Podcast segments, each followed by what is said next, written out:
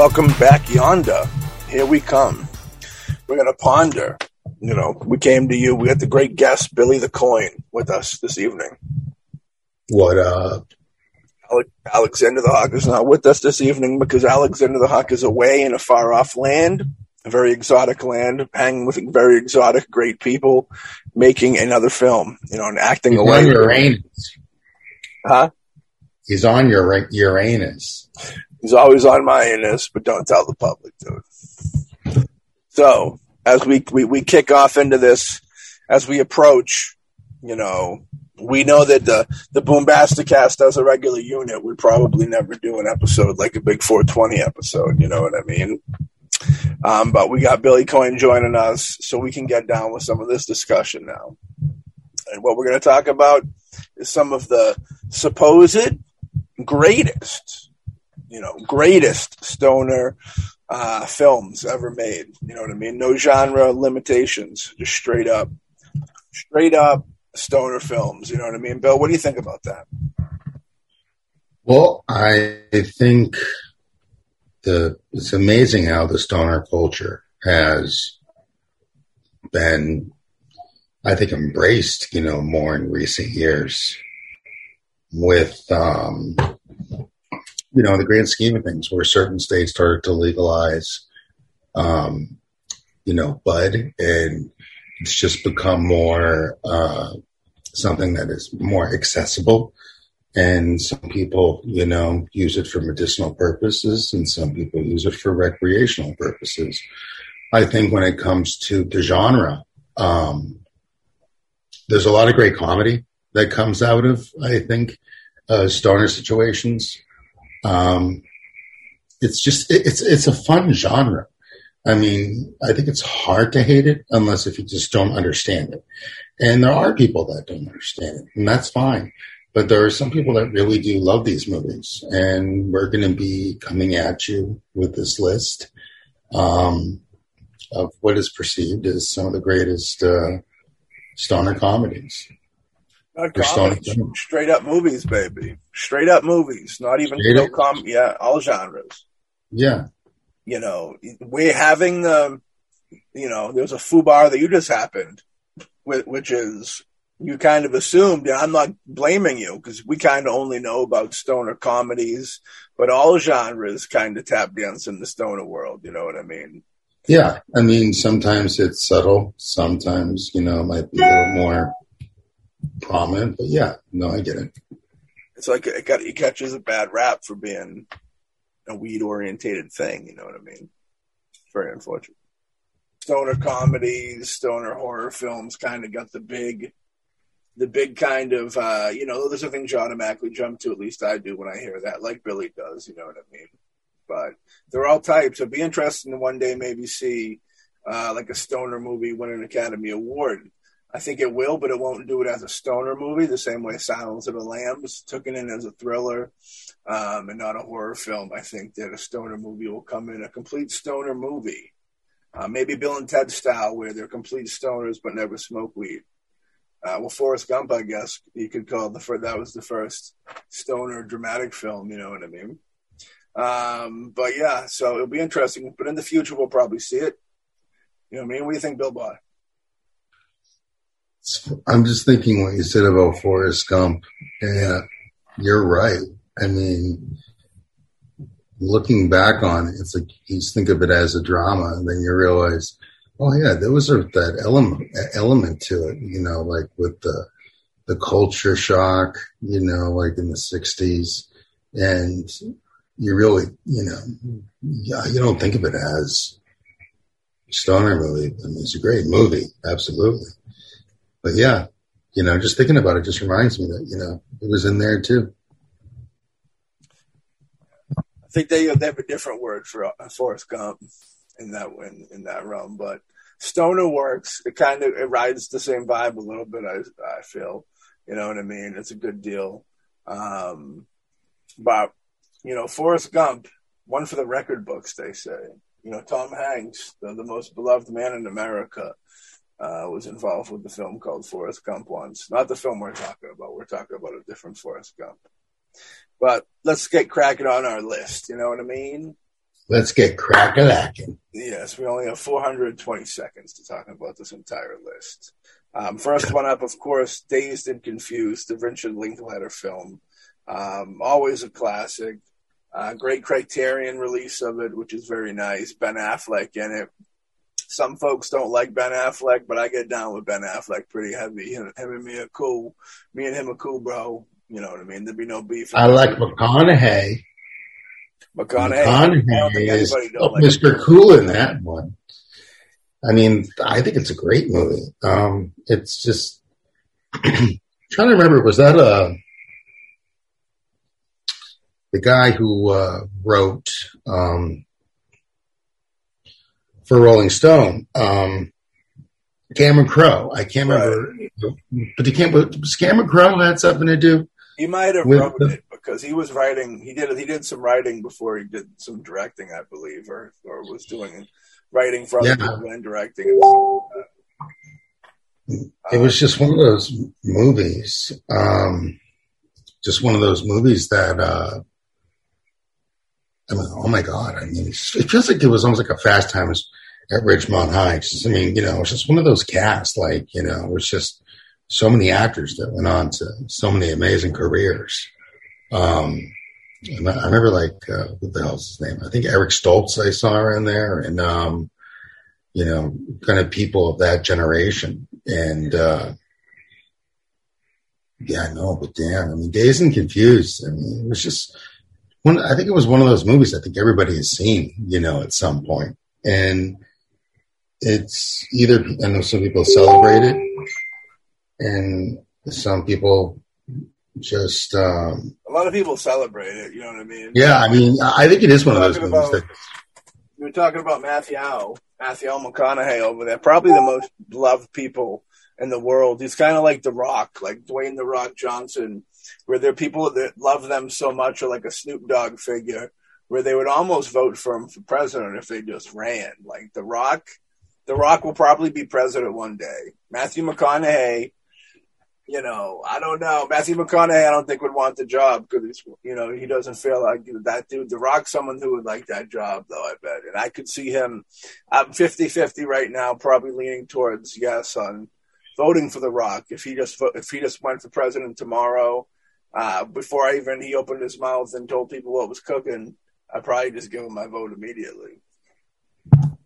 You know I? It's yeah. one of those deals where. Uh, you just got to kind of go with the Dwayne. You know, how can you not go with the Dwayne dude? He's battled off uh, natural disasters that no man could ever walk away from. Animals, yeah, he's also battled Brendan Fraser. He took the Stone Cold Stunner twice, I believe. Yeah, uh, yeah, yeah. He can't be messed with, dude. You can't be messing with Dwayne the Rock. You know, yeah, the one thing I'll say about the Rock, Please. I actually really liked The Scorpion King. The character or the actual film itself, the third, fourth, both mummy film. Yeah, I, I, thought that was a really interesting dynamic to bring into uh, the Mummy series, and I think you know that was kind of the start of his acting career. I think, and you know he uh, could definitely play big and imposing considering he is. But he's a sweetheart of a guy from what I've seen in interviews. From what I see, he's a great dude. I believe I've seen him give people cards and all, all that types of stuff. Um, he's he's it was fun to kind of see him on the come up because I remember when he first came on the scene in uh, the good old WWF, you know what I mean, the wrestling stuff, and just you watch him grow he was always like a larger than life character. You know, he's gone from heel and babyface back and forth, but like you always knew that he fucking, you know, he had it. The fact that you can jump back and forth between the two, good guy and bad guy like that, is a testament to acting. You know, this this. Uh, oh, absolutely. The gimmick. He's living the gimmick. You know, he doesn't turn rock, rock hard. But uh, I definitely support uh, The Rock, Dwayne The Rock Johnson. But unfortunately, he was not in Dazed and Confused. And if he was, you know, that would have made the film better. But would have made the film a lot cooler too. A lot cooler, yeah. Um, but yeah, I mean, I just remember the movie. I mean, I was starting to smoke. I, I, mean, I remember, yeah, it was like one of the first few times that I got stoned and I watched it, and I just like, I just got lost in the movie. I mean, it was just, it was just like a great like melding pot of just like so many different dialogues that just flowed consistently. Yeah. And I think that's what it is if you watch it from a stoner perspective, because I never really watched it from a sober perspective. But when I've seen it, it um something about it just blends beautifully. That's just the way I can describe Dazed and Confused. That's how I feel about it. Yeah, I don't think I've ever seen Dazed and Confused stoned. I started smoking marijuana leaves later in my career.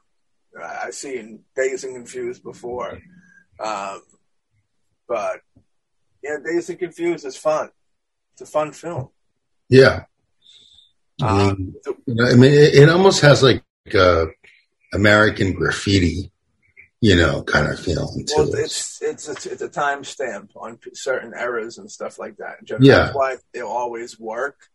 Because like the same way that you got like you know uh, what's the a Christmas story? You know what I mean? Now it has like that old '50s Norman Rockwell painting vibe to it. You know what I mean? It has that older vibe to it, even though it was made, I believe, in the '70s or '80s, but it was it had that old old vibe to it.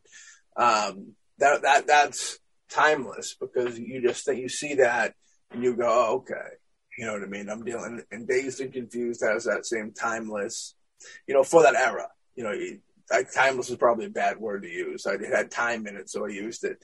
But um, it's uh, it's one. It's like a time capsule is a better one, better phrase to say for this one. Um, Dazed and Confused is definitely a time capsule film for the time, and it really is for the talent of the time too, because there's a lot of up and coming folks on there. There's even some people on there that you know kind of went more behind the scenes. I think that did some directing or whatever. One of them, something big happened with um, one of the ones with like the long hair, and uh, like one of the the, friends, kind of like uh, yeah, I guess they're all kind of stonery dudes. I can't really uh, tell the difference. I couldn't name them, you know what I mean. But one of them, I, something happened with one of them. Could have been really bad. Could have been really good. I don't, I don't, uh, I don't recall what which was what. But what do we got up next for films? You know, because I would definitely say that uh, if you were making a list of the stoner, let's say top twenty-five. Let's say you were to uh, Rotten Tomatoes making a top twenty-five list of stoner films. I would definitely say Dazed and Confused needs to be on that list. Cha-ching. Bill, what do you think? Yes? Does it stay? Yes. All right, it stays. Next up, what film we got up next, Billy Boy? Next film we have up. this is the end. Oh my! Have you seen This Is the End?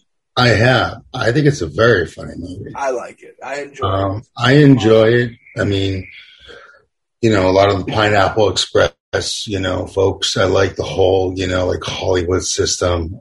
Um, James Franco is James Franco, hmm Jonah and Hill. um, what they did with Jonah Hill was fun.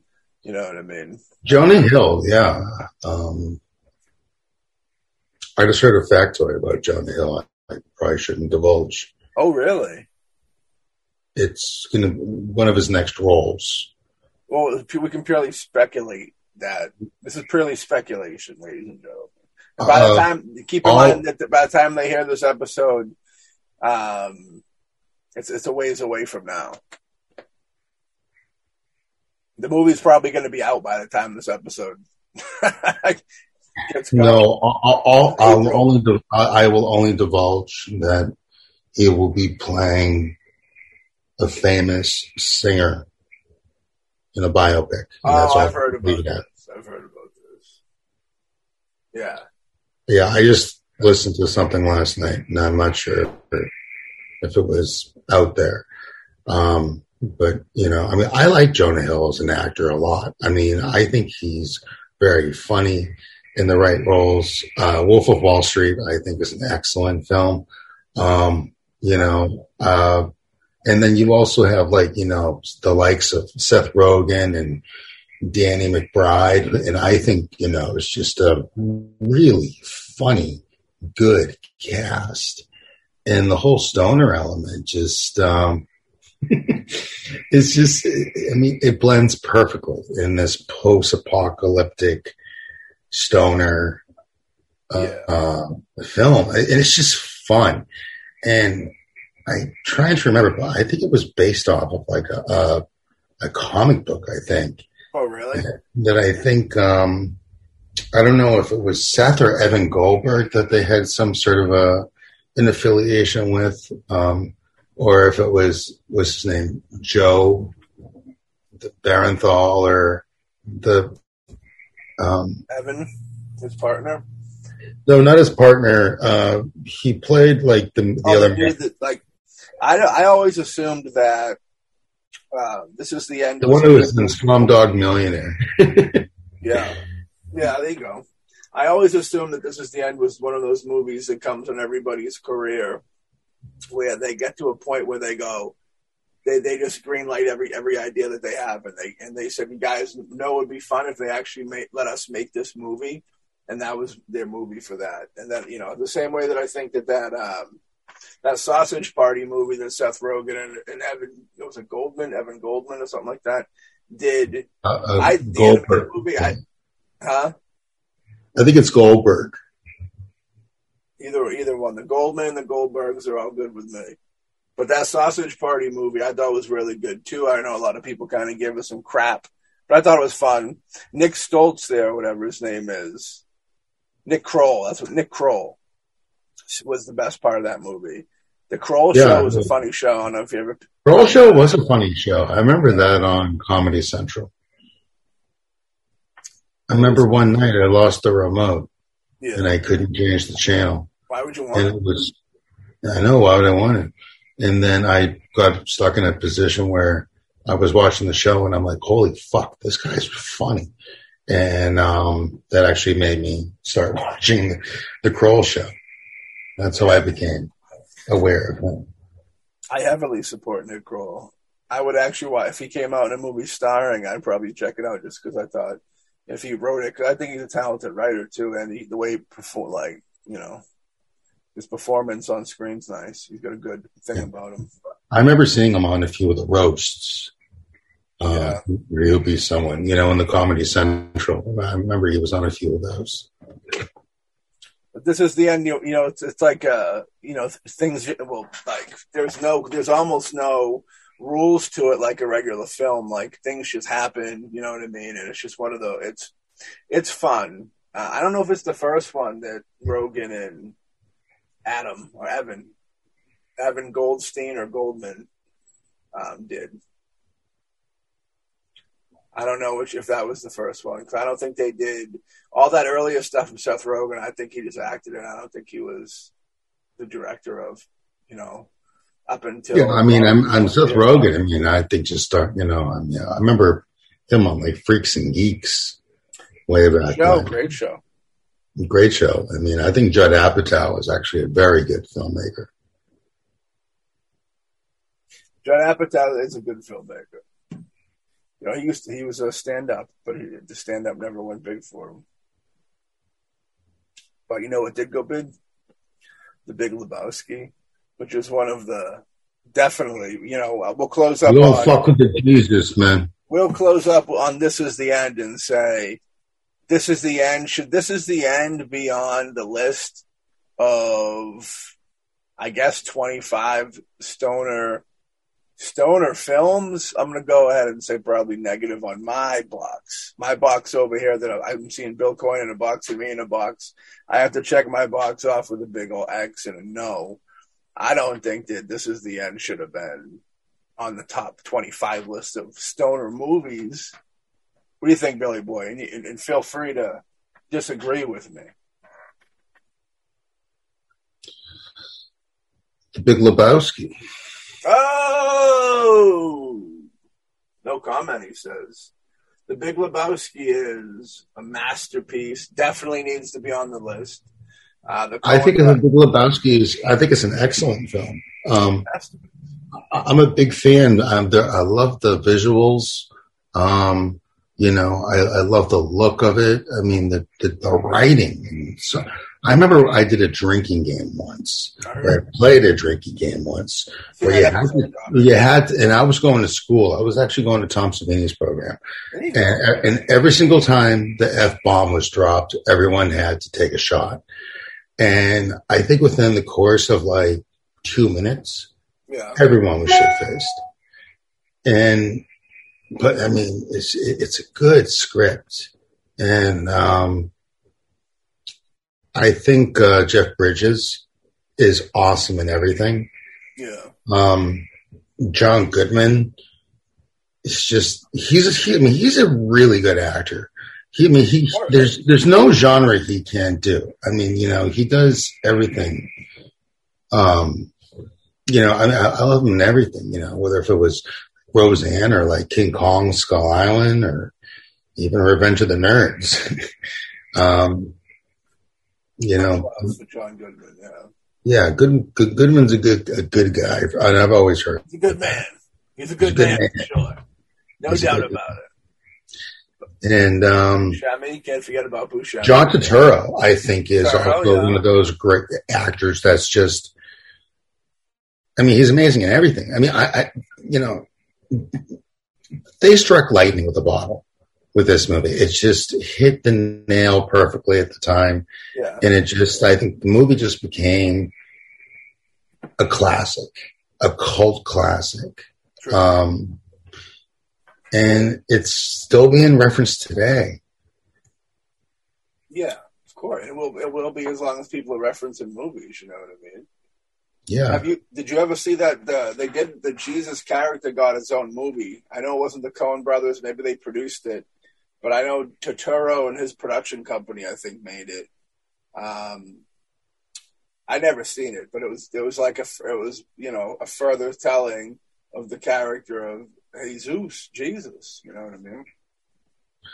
Yeah, and uh, to me, I think he has the greatest line of all time, No, which is "You don't fuck with the Jesus." Yeah, dude, the, the Big Lebowski is a masterpiece. Like, not only does it belong in like the twenty-five best stoner list, it probably belongs on the twenty-five uh, top movies made in the last twenty-five or fifty years. Yeah, You know what I mean? For sure.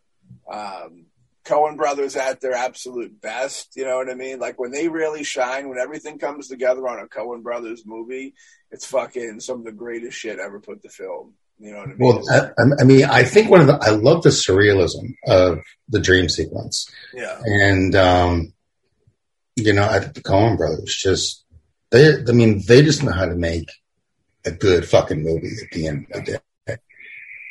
they got their Raimi ties. They go all the way back. I think Ethan Coen helped uh, edit Evil Dead 2. You know, all the way back. Yeah, I mean, they, they, they've had a long history with uh, the great Madman Sam.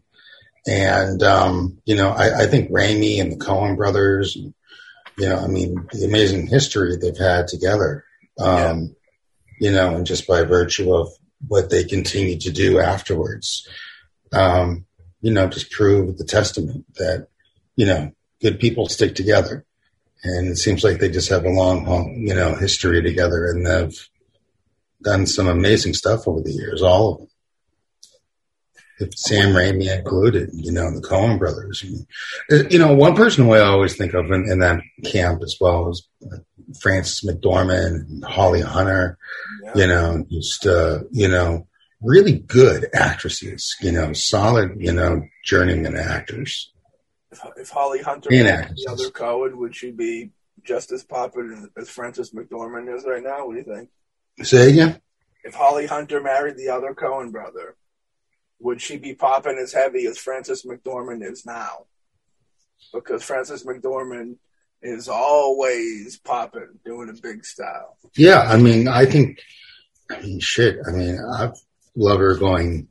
I mean, I don't know the, the beginning, the beginning and origins of her career, but I remember the first time I, you know, recognized her at a young age was in Darkman, and um, you know, I mean, I- to me, that's one of my favorite, you know, um, Raimi films. I mean, he was really making a, a Universal monster movie. Yeah, I'm with you on that for sure. For shizzle, for shizzle. We have a special guest from the Nether Void, real quick. It's, it's spe- it is from Uranus. I see the flames all around him, and Alexander Hawk, where are you? Tell, look at the flames going. Tell the folks, tell the folks where you're acting from this time. Where's the, where's the most recent outlet of acting in the, the lands, the soil that you have footprints on? Where you at? Well, well, now um, I have experienced uh, West Virginia. I've uh, I went down there for a role in Macabre uh, Macabre Mountain, Oh, I like it. and uh, that was fun. I got to work with uh, Robert Mukes, uh, Melissa Rose, and Elsie Holt, so that was fun. Very nice. fantastic. we were uh, we'll catch you up to date with the audience live. Uh, we decided to do a little fucking little little 420 episode because we know that the Hawkman doesn't partake. So I figured let's grab one of these. Let's And grab one. Of Actually, with what Hawk is saying, the produ- one of the producers on that movie, when my arm dislocated at ScareCon a few years ago after I set up my booth, yeah. Daniel John basically went behind me and he was like, let me take a look real quick at something because apparently he also has a background in uh, sports medicine, which I thought was interesting. And so he felt, he feels my back and he's like, shit, I'm sorry, dude, but your arm, yeah, it, it popped out of its socket. And I turned and I said, dude, are you serious? He's like, yeah, I would get medical attention. And that was kind of my introduction to Daniel John. And um, he was just a hell of a nice guy. And I'm so glad that he was the one because I was going to work through it. But I'll let you get back. Sorry, dude. No worries. You know, we nothing but love for anything that Alexander Hawk touches. Even his asshole. He even got love for his asshole because he touches it when he wipes and when he has extracurricular fun. You know what I mean?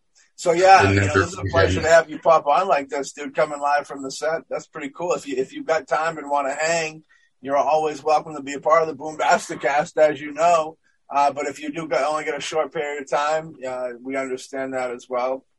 But uh, we're, we're we're going through top twenty five stoner films.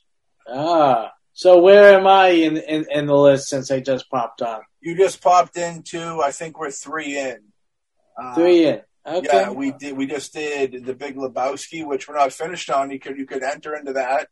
Um, and before that, we had um, the fuck was it? Uh, what were they, Billy? I'm I'm lost my mind. I'm so excited to see Alexander. I'm happy. I, I'm so happy to see Hawk too This because he looks like days. he's turning into a werewolf as far as I'm concerned. I The mean, first you know, one- hairier and hairier, and I think he's wearing a Stranger Things shirt, which makes me No, like him. that's the film. This is Oh, the film Blaze- I'm in, Macabre Mountain. Well, I love the text. Yeah. Why the hell is this popping up? Because you wild. Because you too wild, feeling good. Alex, first film we talked about was Dazed and Confused. Oh yeah, that's good. Sec- the second film was This Is the End. Do you think, and it will add, since we finished with Bill, uh, Bill and me at the end of talking about it, we gave a vote of what we th- if we thought they should actually be on the list. Do you think Dazed and Dazed and Confused needs to be on a list of top twenty five stoner movies ever made? Yeah, yeah. Days Confused definitely, um, and uh, the Big Lebowski uh, also. Um, now this is the end. That's the the one with um, like James Franco and Yeah. Seth Rogen and Yeah, all that. Um, on that one, I would say. I mean, I, I to be perfectly admitted, I didn't watch the entire movie. I only watched a bit of it, and it's okay. I wouldn't put it on the top twenty-five stoner movies for the fact that, yeah, it definitely has stoner elements, but I don't think that it's enough. Uh, it d- doesn't have enough stoner elements to uh, uh, one being on the list. in My personal opinion. I I agreed with you on that, and I think Bill Coyne did too, but he was he didn't want to say, didn't want it to be recorded. Him saying so.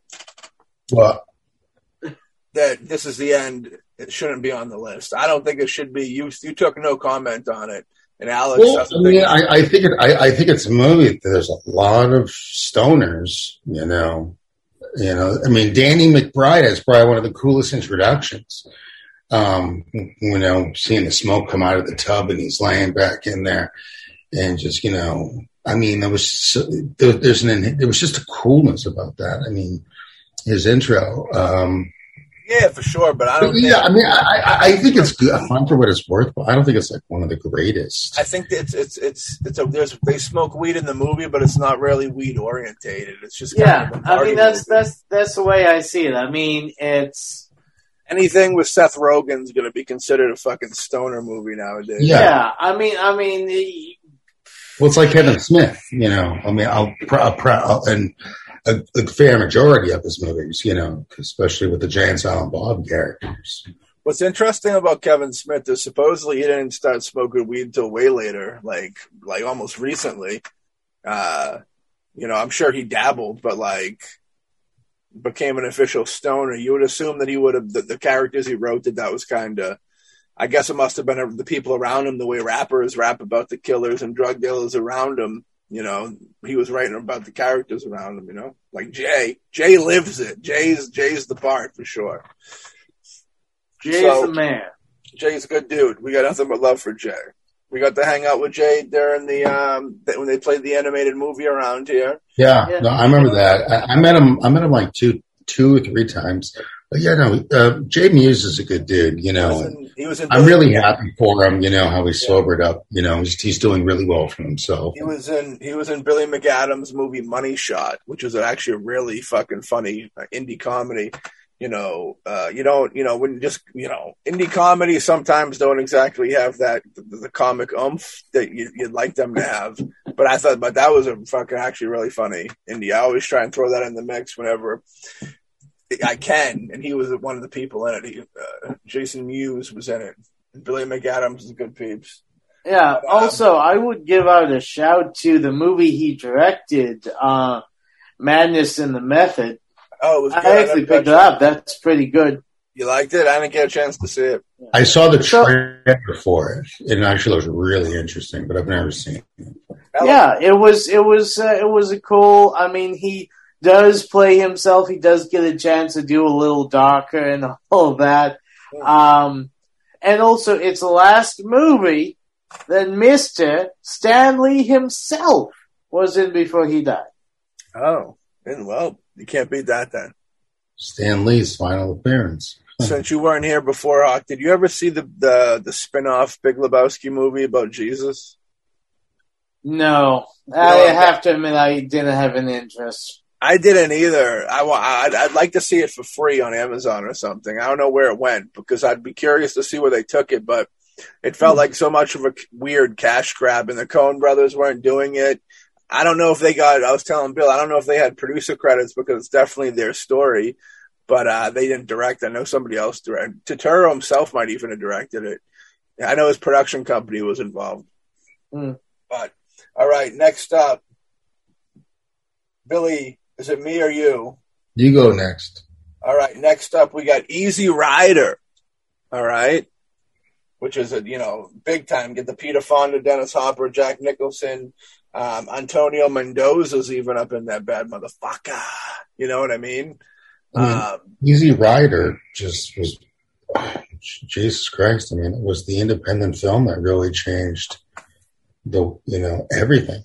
right. Um, it, I mean, it was made like for next to nothing, and it became like a huge phenomenon. Um, and this was before like Roger Corman did all the biker films, you know, started in the 70s. You know. But this really was kind of the start of it. Um, Hopper the like. counter the counterculture um you know seeing you know um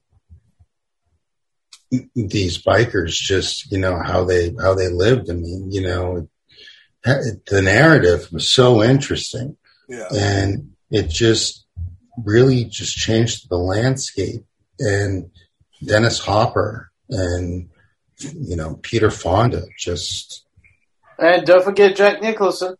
And Nicholson was in there too. And um, I mean, shit. It's just it's a great piece of Americana. Yeah, I, I mean, I mean, it's by far a great film, and it. Uh, I mean, if we were doing the top twenty-five biker movies of all time, this would be number one. Okay, I mean, I Kinda don't have think there's a bike biker movie that encapsulates it, and also I know you top three. I can tell you right now the top three biker movies of all time. Yeah, All right, you got Easy Rider. yeah, You have Stone Cold, yeah. Hell yeah. and then you got Beyond the Law. And then you all those, all the other seventies and sixties important biker movies you can take out. Wild Angels, man. I know you're going to bring up some Wild Angels, but in my personal opinion, those three are madness and all different levels. Yeah. Everybody out there never- Murder cycle. Yeah, murder cycle. every murder cycle. Everybody here has seen Stone Cold, right? I, I love Stone Cold. I, dude, I watched it with you. yeah, I, I try and show it to everybody. Hawk, I probably showed it to you too. Actually, well, I've seen the autographed uh, uh, that's cover. all- Then you're getting too deep. You're going to get me held up at gunpoint and killed over that Stone Cold DVD. Someone's going to shoot me like a, like a, I don't know. But I don't think I've actually seen Stone Cold yet. I know that makes Really? me a heathen. Um, yeah, Yikes. We're going to have to Um, next time you're over. but uh, just going with that. I mean, heck, yeah, oh, uh, Easy Rider, classic. I mean, me personally, I kind of fall in the same thing I felt with like this is the end that that it it has pot and smoking, but I, I I can't really see it as as a stoner movie. I Well, mean, again, mean- when when you say stoner movie, there's a certain image that comes to your mind, a certain uh, type. I, I, I what, what, I said was, I mean, you know, Seth wrote, yeah, Seth Rogen has become almost like it's, it's become almost like a staple with him. You know, you can think back to Pineapple Express. It, it it is contemporary, absolutely, but you know, I think when you think of the classic stuff, you know, you think of like the Cheech and Chong films, you know, the Jay and Silent Bob films, you know, which really are stoner oriented. And uh, I would not be shocked if they're if they're probably further down on this list. But um, yeah, it's just this is the end. I mean, it's it's a po- post-apocalyptic stoner film at the end of the day, which is an interesting premise, and I'll give it that based off the comic book, as I said. Yeah. I, you know, you guys said a lot of good things about it, and there could be so much more good things said about it, you know. Now, Dennis Hopper, I remember, didn't like it. He said that, like, it was his first directorial debut, I believe. And I think he lost, I think he shot a lot of wild shit, wanted to put it in there. And I think the editors kind of just came in and worked their magic. Um, you know, Dennis Hopper also directed a film called Colors, which is one of the best movies of all time as well. Great cop movie. If anybody likes movies about cops or corrupt cops, good cops, however you want to do it, Colors, check it out for shizzle. Um, I think one of my favorite Dennis Hopper stories is 50th birthday. Mhm. He was on set of Chainsaw Massacre 2, Mhm. and they brought out a cake for him. And then he comes back with the chainsaw, and he slices the cake with the chainsaw. I like that. Billy McAdams, our dude we were talking about earlier, that did um did the did that money shot flick with Mewes. Like he lived in California for a long time, and he actually was friendly with Dennis Hopper. Dennis Hopper was one of those people that, like, if you just shared the same interests with him, like, he was a cool person. You could, like, strangers could become friendly with him, if you know what I mean. Um, which you don't always get. But I have. We're gonna have him on the show one of these days. And we're gonna get, catch some Dennis Hopper stories um, live for everybody out there. There are a lot of great stories. A lot of great stories. I've heard a few on the set house across the street. A lot of good stories. Do I think Easy Rider should be on the list? Top twenty-five stoner movies of all time. I'm gonna have to kind of say yes, I do. think that it I should. agree. I think because there's so much weed culture, and when when when at least you know, I'm sure with time people's perception will change. But when I think of like weed, I kind of do think of like the hippie culture a little bit. You know what I mean? And like that whole time. So like that's kind of where it's the birth of it in my mind. You know what I mean? And shortly after this, Roger Corman did The Trip, Right. which was another one of those biker films. And Big Fonda was Peter. Fa- I think it was Peter Fonda, I think, Yeah. actually. Um, you know, I mean, they, it, it's interesting how Easy Rider, you think of like Easy, whenever I think of Easy Rider, I always think of film changed after that. I mean, it was kind of um, the first time we've seen so much from an independent that just became so ingrained into society because it was society. And I think it opened up our awareness to it. So I, I think it was just kind of, it was just kind of, it was, it was just The biggest- good- it, it worked. It was a movie that worked for its time. I think that it had two gigantic influences. It influenced two gigantic things that happened, and I'll let Hawk finish this up. So hold your thought. The first biggest thing that ever happened was there was a movie called Knightriders by George A. Romero. I love that movie. They take the end, the same ending from Easy Rider as in that. That was kind of a joking one. Another big influence is the gigantic show Sons of Anarchy. They used an Easy Rider ending for that whole series. That ending was definitely inspired by Easy Rider. Alexander Hawk, what do you got to say before you fucking die? You're so excited. Well, I mean, the thing is, I think that uh, since we're talking about Easy Rider, I think that we should bring up our special connection to that movie. You know what I'm talking about, right, Matt? Of course I do. There was a man. There was a man that we had on the show, a Mr. Tom Proctor.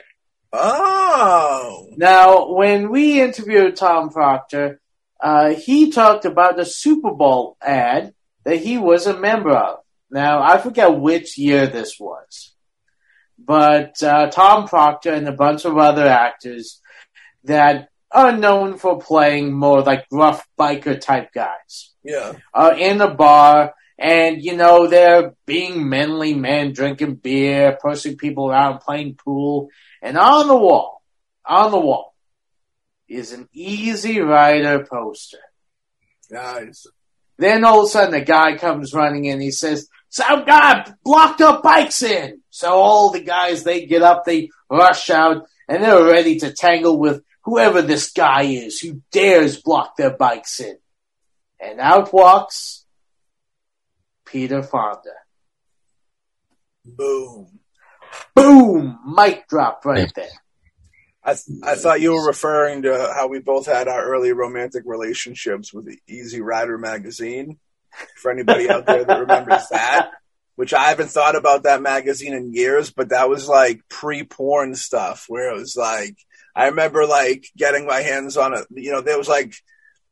It, do you guys remember Easy Rider magazine or am I just? Oh yeah, yeah. I mean, I was more of a hustler guy heard of it. myself. Larry Flynt all the way. I feel like it was Easy Rider from memory. Was like the girls on motorcycles with like their breasts out, but it, was- but it was like it was like very it was like PG thirteen porn. You know what I mean? I don't remember anything below the belt. You know what I mean? Um, but yeah, I remember like one of them going like sneaking them, like people sneaking them in school, like seeing a couple in school, which was funny. I had one in my locker for a while. I was bad to the bone like that. yeah, I know. I saw it, dude. I snuck into your locker when you weren't looking. Did you get the time machine? Yeah. Hawk, you The were one machine dirty, got me some dirty. winning lottery numbers. yeah. Bill Coyne don't know about Easy Rider magazine. I want the fans of the cast out there. If you are hip to Easy Rider magazine, hit up either me or the Alex or the BBC page on Facebook. We want to talk to you. You are gold. Yeah. You are I gold. mean, I'm not, apparently, I'm not hip. Bill Coyne, you ain't hip, dude. What'd you say? What you? What what was the first type of um, stag magazine that you ever came across? Do you remember? Copley Place, Oh shit! the movie theater, Right. right next to it, there used to be like a little magazine stand right there.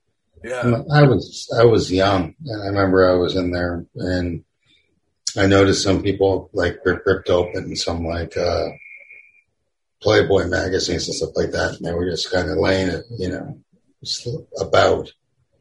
And that was my first introduction. I was probably like seven or eight, and that was like my first introduction to uh, Playboy magazine, especially when the guy was like, "What are you looking at there?" I don't know, it's just laying out. Yeah. I'm looking at things that are making me a man. No, he he, he was like, "You shouldn't be looking at that." And I'm like, "Okay, whatever." And you know, I You just- guys want to know something really funny? Yeah. Okay. The first time I saw saw a nudie mag, Yeah. oh shit, I was trying to think how old I was. I was like in second grade. Yeah. Okay. And my next door neighbor was this girl who was about three or four years older than me. Yeah. And uh, how should we say, her mother had quite a reputation. Oh, jeez. and she actually um you know, I was hanging out because her brother was like a year younger than me, so we kind of hang out a little bit. Yeah. So she actually uh, said, "Hey, hey, come here." So she took me to like this wood shit, a wood pile that was like at the back of the, her house, Yeah. and she pulled out.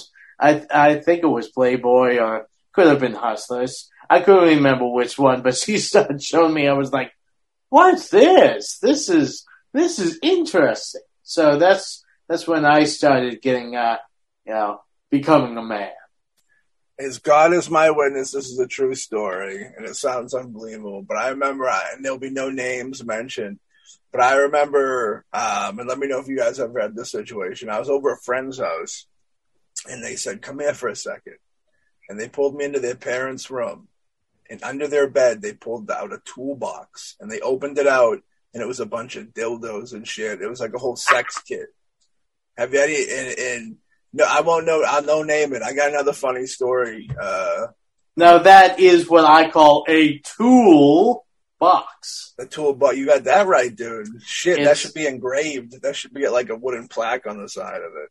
Hawk, with you and your puns as of recently, where you not only have you stepped up your game, I have a feeling you probably invested in one of James Balsamo's pun books. No, no, no. I will have to say I did not buy one of his books, but James But everybody Balsamo should. will al- James Balsamo will always be an influence for any puns that I, I, I do make. James Balsamo's the man, and go buy his pun book. It's on Amazon. Balsamo's a good dude. Watch, watch James Balsamo movies. Buy his merch. Balsamo, we love you, buddy. And and old James Balsamo movies should be considered stoner films. This is a stoner episode, so definitely go pick up all James Balsamo movies. You'll love them. They're great, especially the ones that we're involved with. Those are the Yeah, best ones. especially It Wants Blood. You go out, you get it, you watch it, You you know, get I, a bit of Matt, a little bit of me, and a lot of James. I cried for three fucking days at the Academy. Ignored me that year because that was Yeah. such a great performance. I was so proud of it, and uh, I don't know. The Academy sucks. Do you guys have any weird fucking other stories that we should pop into before the list? The stories seem like the best part of the episode. Thus far on the Big 420 episode. I'm good, man. Let's keep moving. I'll tell. I want. I had one other story pop in my head when this was talked about. That it's fun because 420 episode. I'll tell it. And uh, when I first got it, no names, of course. When I first got into filmmaking and branching out into the community and trying to meet people and stuff, way- it like 20 years ago. I met a gentleman that was a writer. Um, he's he made it into one of the films. He's actually in a film, so like you can he could be spotted out, but I will never give up the the, the, fucking coordinates of who this person is.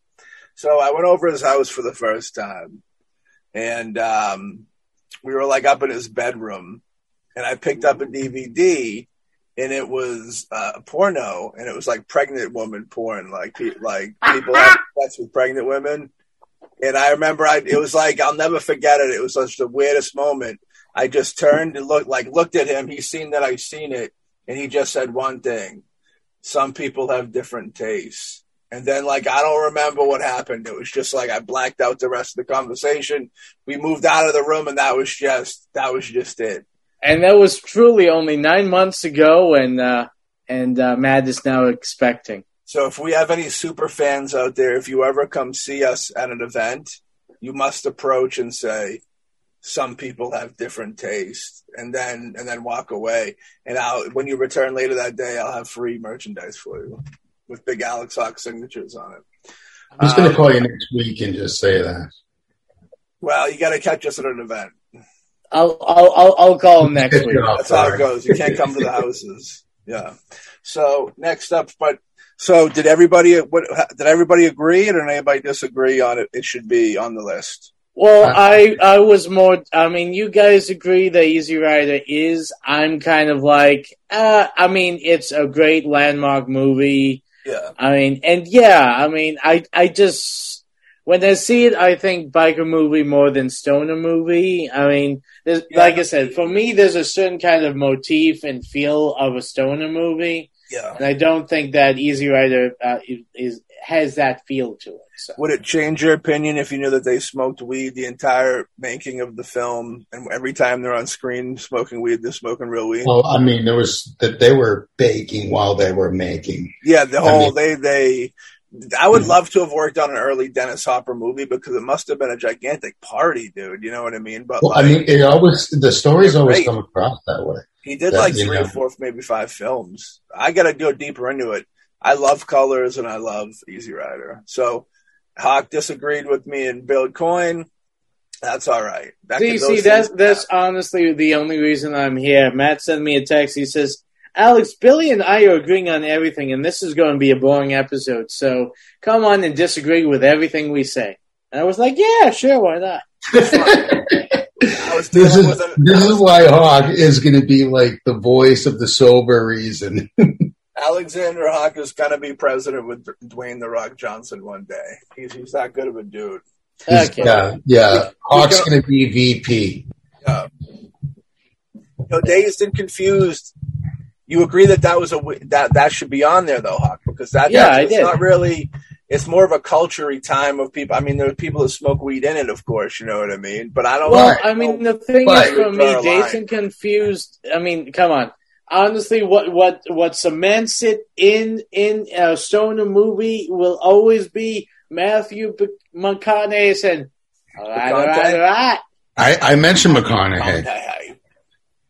Hey, but hey, actually, if you think about it, our next movie Yeah. is probably just, I think, as good and, amazing Oh yeah. as Dazed and Confused, especially with the cast, because it's one of these killer cast films again. And it's almost like that American graffiti element again. And Yeah. we, in this kind, this time, we have Fast Times at Ridgemont High. oh, heck yeah. Now, Jeff Spicoli, Yeah. I think is probably one of like he was one of the first. I mean, of course, there we there was Cheech and Chong, but of his generation, he was definitely the people's stoner. Yeah. Well, he's the best. He's one of Oh. Hey, Mr. Hand. him, he's like You Cheech dick! Yeah.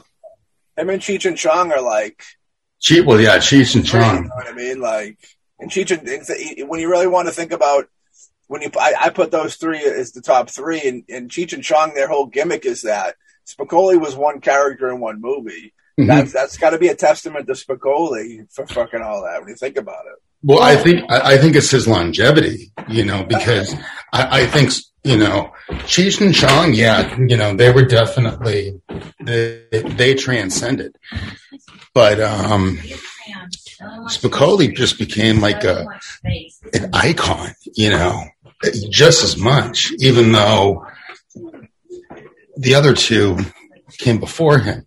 yeah, Um, I grew. I mean, my uncle was always yelling um, Spicoli lines growing up, so I have always been familiar with the character of. Uh, right. Spicoli's the man. If anybody wants to hear good Spicoli stories, you can go on the Boombastic Media YouTube page right now. We have a Shock Treatment TV episode.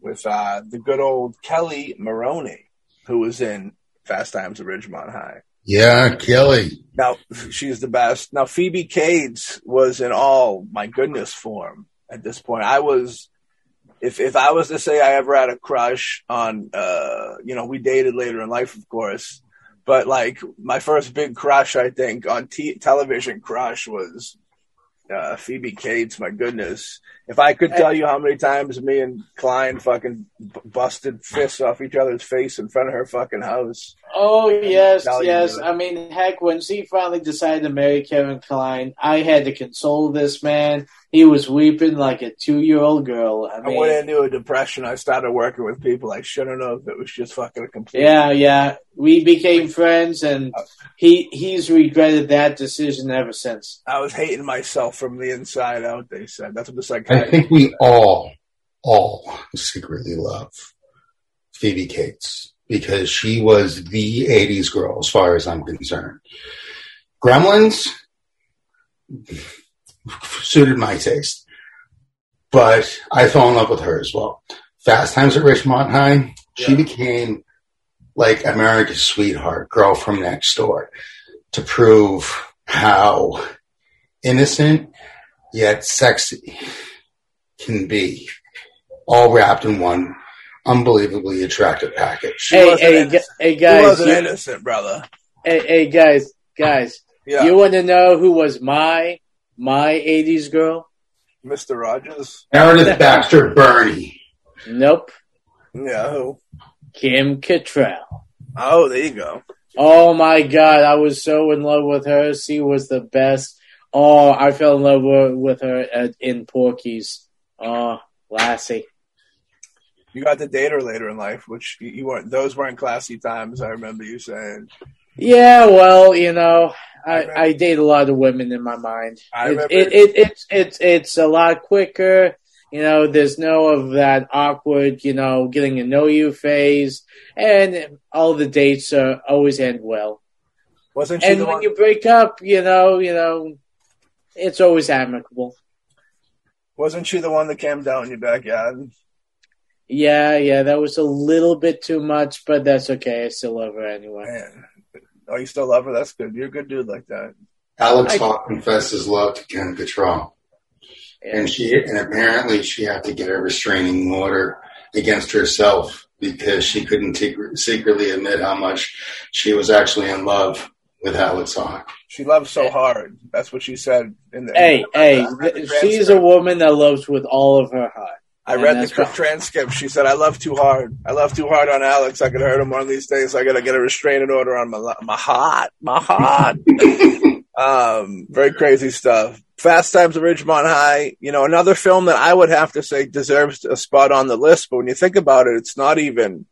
It's not weed orientated. It's just classic, and weed's a big part of it. You know what I mean? It is a big part of it. I mean, I'm uh, the, the scene I remember most was Spicoli's introduction, like when he comes out of the van, there's all the smoke, and Oh, my, who else? You have uh, what's his name um, uh, from Boston Legal, not Denny Crane, the other one, James Spader is coming out of uh, the um, the van with them. I mean, Spader got beef. We don't talk about Spader on this show. I love Spader.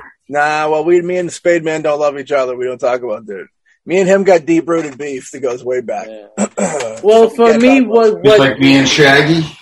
you and Shaggy 2 Dope got beef. Maybe I don't know if we've ever told that story. Maybe in the end we'll tell it. Yeah, Hawk. I know you're fidgeting. You're getting twisted. well, well, well. I mean, uh, I think I, I have to clarify uh, h- h- what I what helps me consider what is a stoner movie and what isn't. The biggest thing that uh, that I use to consider is it has to have one important character that is a stoner that really, you know, kind of, ev- uh, you know, kind of raises. It's either the entire film is all about stoner culture, I'm or you have that one character that is kind of like the the epitome of the stoner character type, and Spicoli is. I'm I with you. I'm with you, homie. But that I'm my big issue is I still don't know how why you don't think Easy Rider fits into the category because every character in that movie is blazing weed, real Yeah, weed, but real but fucking but weed. but, but, movie. but it's a biker movie. For me, I'm sorry, I'm watching Easy Rider. It's with Ah. my I with with, like- with like, all, all you think the they should biker get- movies. You, You, you, you, gotta split them, man. You gotta split them. You can't. You, can't have in one? In, in one group and one in the other. You got. trying You to- are you- gotta separate. You gotta separate. Are you trying to say that it's not a special? If you're making a biker movie, all bikers smoke weed, and it's not a big fucking deal? You trying to Oh, say something hell like that? You you stereotyping some bikers as some I'm not dude? stereotyping bikers. I'm saying that Someone it's gonna come you. it's all cool and part of the culture. But you know, when you take in a film like kind of like Easy Rider, yeah. it is all about the biking culture. And yes, smoking is part of the biking culture. Uh, smoking pot, but So is it the high school? but but Stone uh, Stoner movies is all about the smoking pot stoner culture, not the Yeah. not another culture that uses pot. I mean, if you want to get We can- technical, you can go through all different genres and say, oh, there's smoking in this film about you know.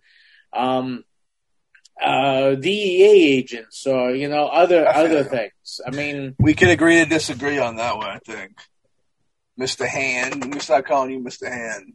hey, hey, Ray understand. Walston is a God given gem. Rest in peace. I got much love for that dude. He's the shit. He's good times. You know who else? Galaxy of Terror is one of my favorite sci-fi horror movies of all time. I appreciate the bald dude from fucking Prom Child too, the principal dude, and uh and uh he was in Back to the Future. Played the principal in Back to the Future too, or something like Oh, that. Oh, and also He Man. And He Man for goddamn. Heck yeah, heck yeah. And I don't care what anyone says. He Man is by far an awesome friggin' movie. But Okay. I also I want to, but what, how this opened up, I want to say that I do think Fast Times is a way better film than um, Dazed and Confused. I agree. And- I, I totally agree on that one. I don't think they're equal. Yeah. Yeah, So- because I think Fast Times at Ridgemont High has more actual, like, um, you know, aspects to it. It's it's it's has has to deal with the idea of abortion, has to deal with you know young love, uh, you know, premarital sex. You know, there's there's a lot more to it. Yes, it is funny and has a lot of funny elements, but it's also about actual you know things that kids in high school deal with, and I think it's dealt with well. I think I mean, a- Days with the Confused. I mean, it's fun enough, but I always thought of that as you know, kind of like uh, the um, how should I say the uh, more uh, depressing side of high school culture. on what on what Dazed and Confused. Yeah, I think it's more of a I- it's more of a certain group of kids, whereas the other one's kind of every breakfasty club and every everybody type mix. You had a little a little flub up there where you said uh, Fast Times at Ridgemont Hall, which that would be a great fucking like unofficial sequel. You know what I mean? Maybe like I'm the, col- the college it. years. Maybe we could start the kids in the hall. I support that. Um, next up, though, yesterday was Friday, so we should probably talk about Friday. You know what I mean? The Chris Tucker Ice Cube vehicle. I think that's one of the funniest fucking movies in the world. got knocked the I fuck up, love you Friday. Tiny little Craig, Craig, you know, get in here. I've been, you've been smelling my, I've been smelling your shit for eight, for 20 years. You can smell my shit for about 45 minutes. Dude, that dude, what's his name? Uh, Johnny Witherspoon. Johnny Witherspoon. I tried so hard to be his makeup artist. Um, yeah, I feel you. That, that'd be cool. He was great, dude. Everything he was ever in, he was fucking funny. he He's was so fun. funny, dude. Like he is just naturally funny. There's things, physical comedy that he does that nobody else could do. That I just see him do it, like with twitching his eyes and the weird stuff like that, dude. Like he gets me every time. I don't think any. I can't think of anybody. Like he had to have came from long roots of comedy. Like he probably was a stand up at one point, and he probably did. You know, the, that was probably part of his gimmick. But that like crazy eye shit is fucking awesome. Nobody does Yeah. it better than him. And the faces he makes, dude, he's great. He was funny. I mean, he was, he was, and he was in all three of those movies, or they make four. I can't remember. Um, but very funny actor. Pardon me, just had to burp there. I think I tapped out after part two. But I, you know, another movie that's really interesting. I've never seen the How High film with Method Man and Redman, and I appreciate those dudes. So I just never found myself in front of that movie playing. I don't know why. So if that's on the list, I'm probably not going to be able to say too much.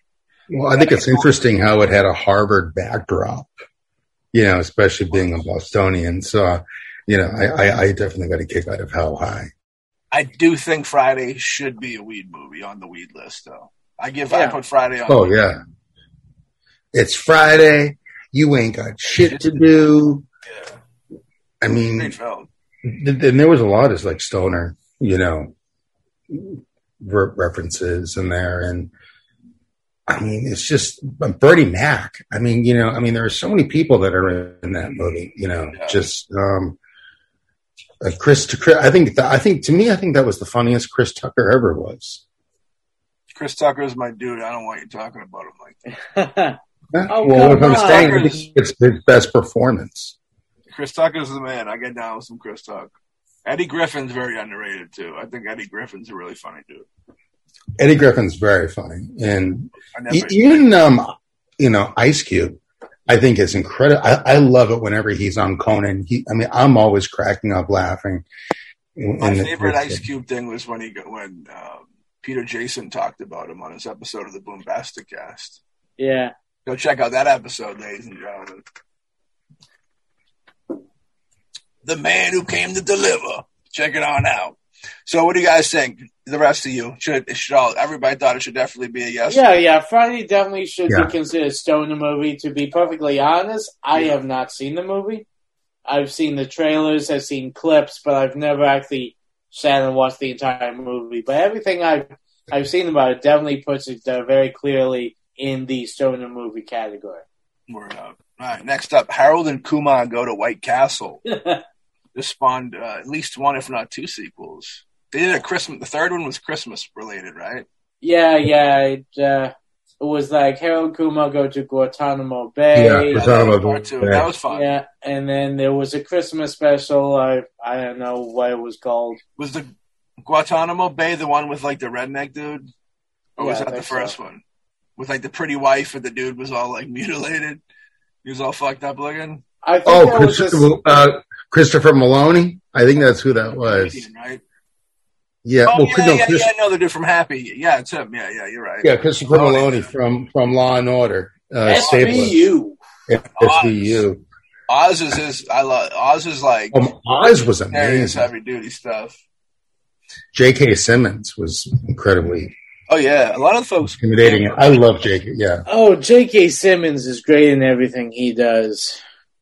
Have you watched Ozhawk? Because he's a super dark character, and you'd probably. I have not watched Oz. I'm sorry. That was one of those that that passed me by. He- I, I have him. I'll let you borrow him. He's when he's a when- heavy. I, I watched Prison Break, but I, I didn't Prison watch Break Oz. is is fucking G rated compared to Oz, dude. Oz is like when a fucked up show. Yeah. one thing that always made me laugh. Um, I remember I watched a documentary with all this amazing voiceover talent, and Billy West was in there, and basically his, you know, like when the show was new, how they would always show promos for, you know, like Oz, you know, new. Yeah. They would um, show J.K. Simmons in, in Yeah. the segments, and Billy West's wife was like, "I think this guy is truly psychotic. I, I think they got a real inmate to play this role because he's just amazing." And Billy, and so his wife shows, or Billy West's wife shows the trailer to him, and he's like, "I know that guy." It's like, yeah, he's the brown M&M. Horrified. I think people could get away with saying stuff like that back in the day. That was really fucking disheartening.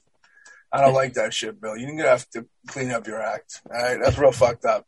I'm, Well, he was the red M&M. I'm getting ready to Billy West. off the show, dude. The M&M commercials. Fuck out of here. You didn't get us canceled. You didn't get us canceled out of here, homie. You don't want you No. like your fucking secret mission trying to take us down like a fucking battering ram or some fucking torpedo. Cyberdyne systems online, monitoring and patrolling. Ask away questions. If you put it like that, now I forgive you. So, wh- how do you guys feel about Harold and Kumar? Should it be on the list?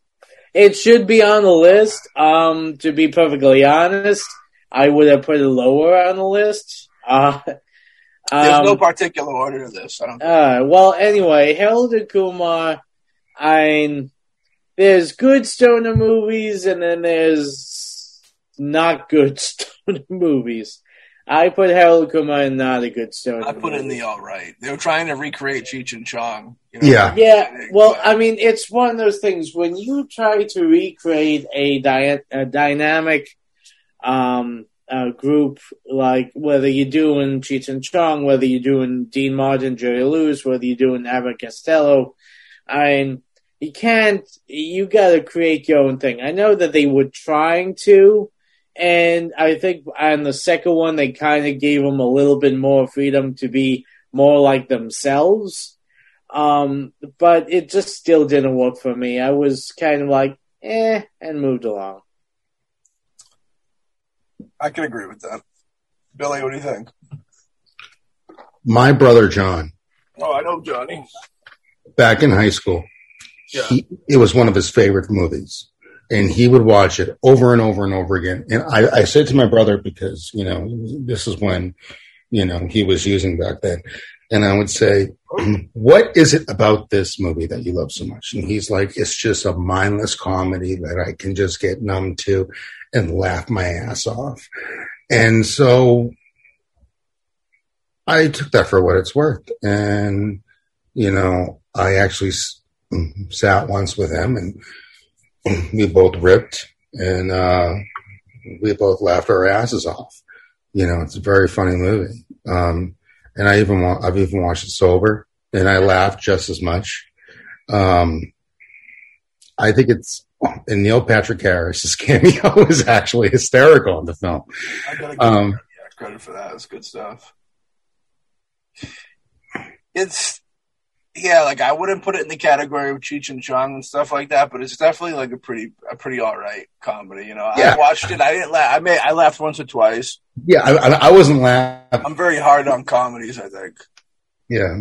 I think I'm very hard on comedies, and like if they can get me to actually laugh a few times, I'll accept it as a good deal. But the most, I don't, I don't laugh at, you know, I don't think it's just me, I, but I don't catch a lot of laughs during like a lot of comedy shit these other people do. Um, I think they want to like, they want to. This is a comedy. Okay, I'm gonna have fun. They already put themselves in a mind state, and I think that they, they kind of, I don't know. I don't know. I don't think a lot of the comedies are as good as they. Uh, and I bring this one up because I was there in a weird time. Like I remember at the time, this was one of the biggest comedies going. Like when this came out, this was like probably you know how like when Hangover carried the whole comedy genre for a couple of years.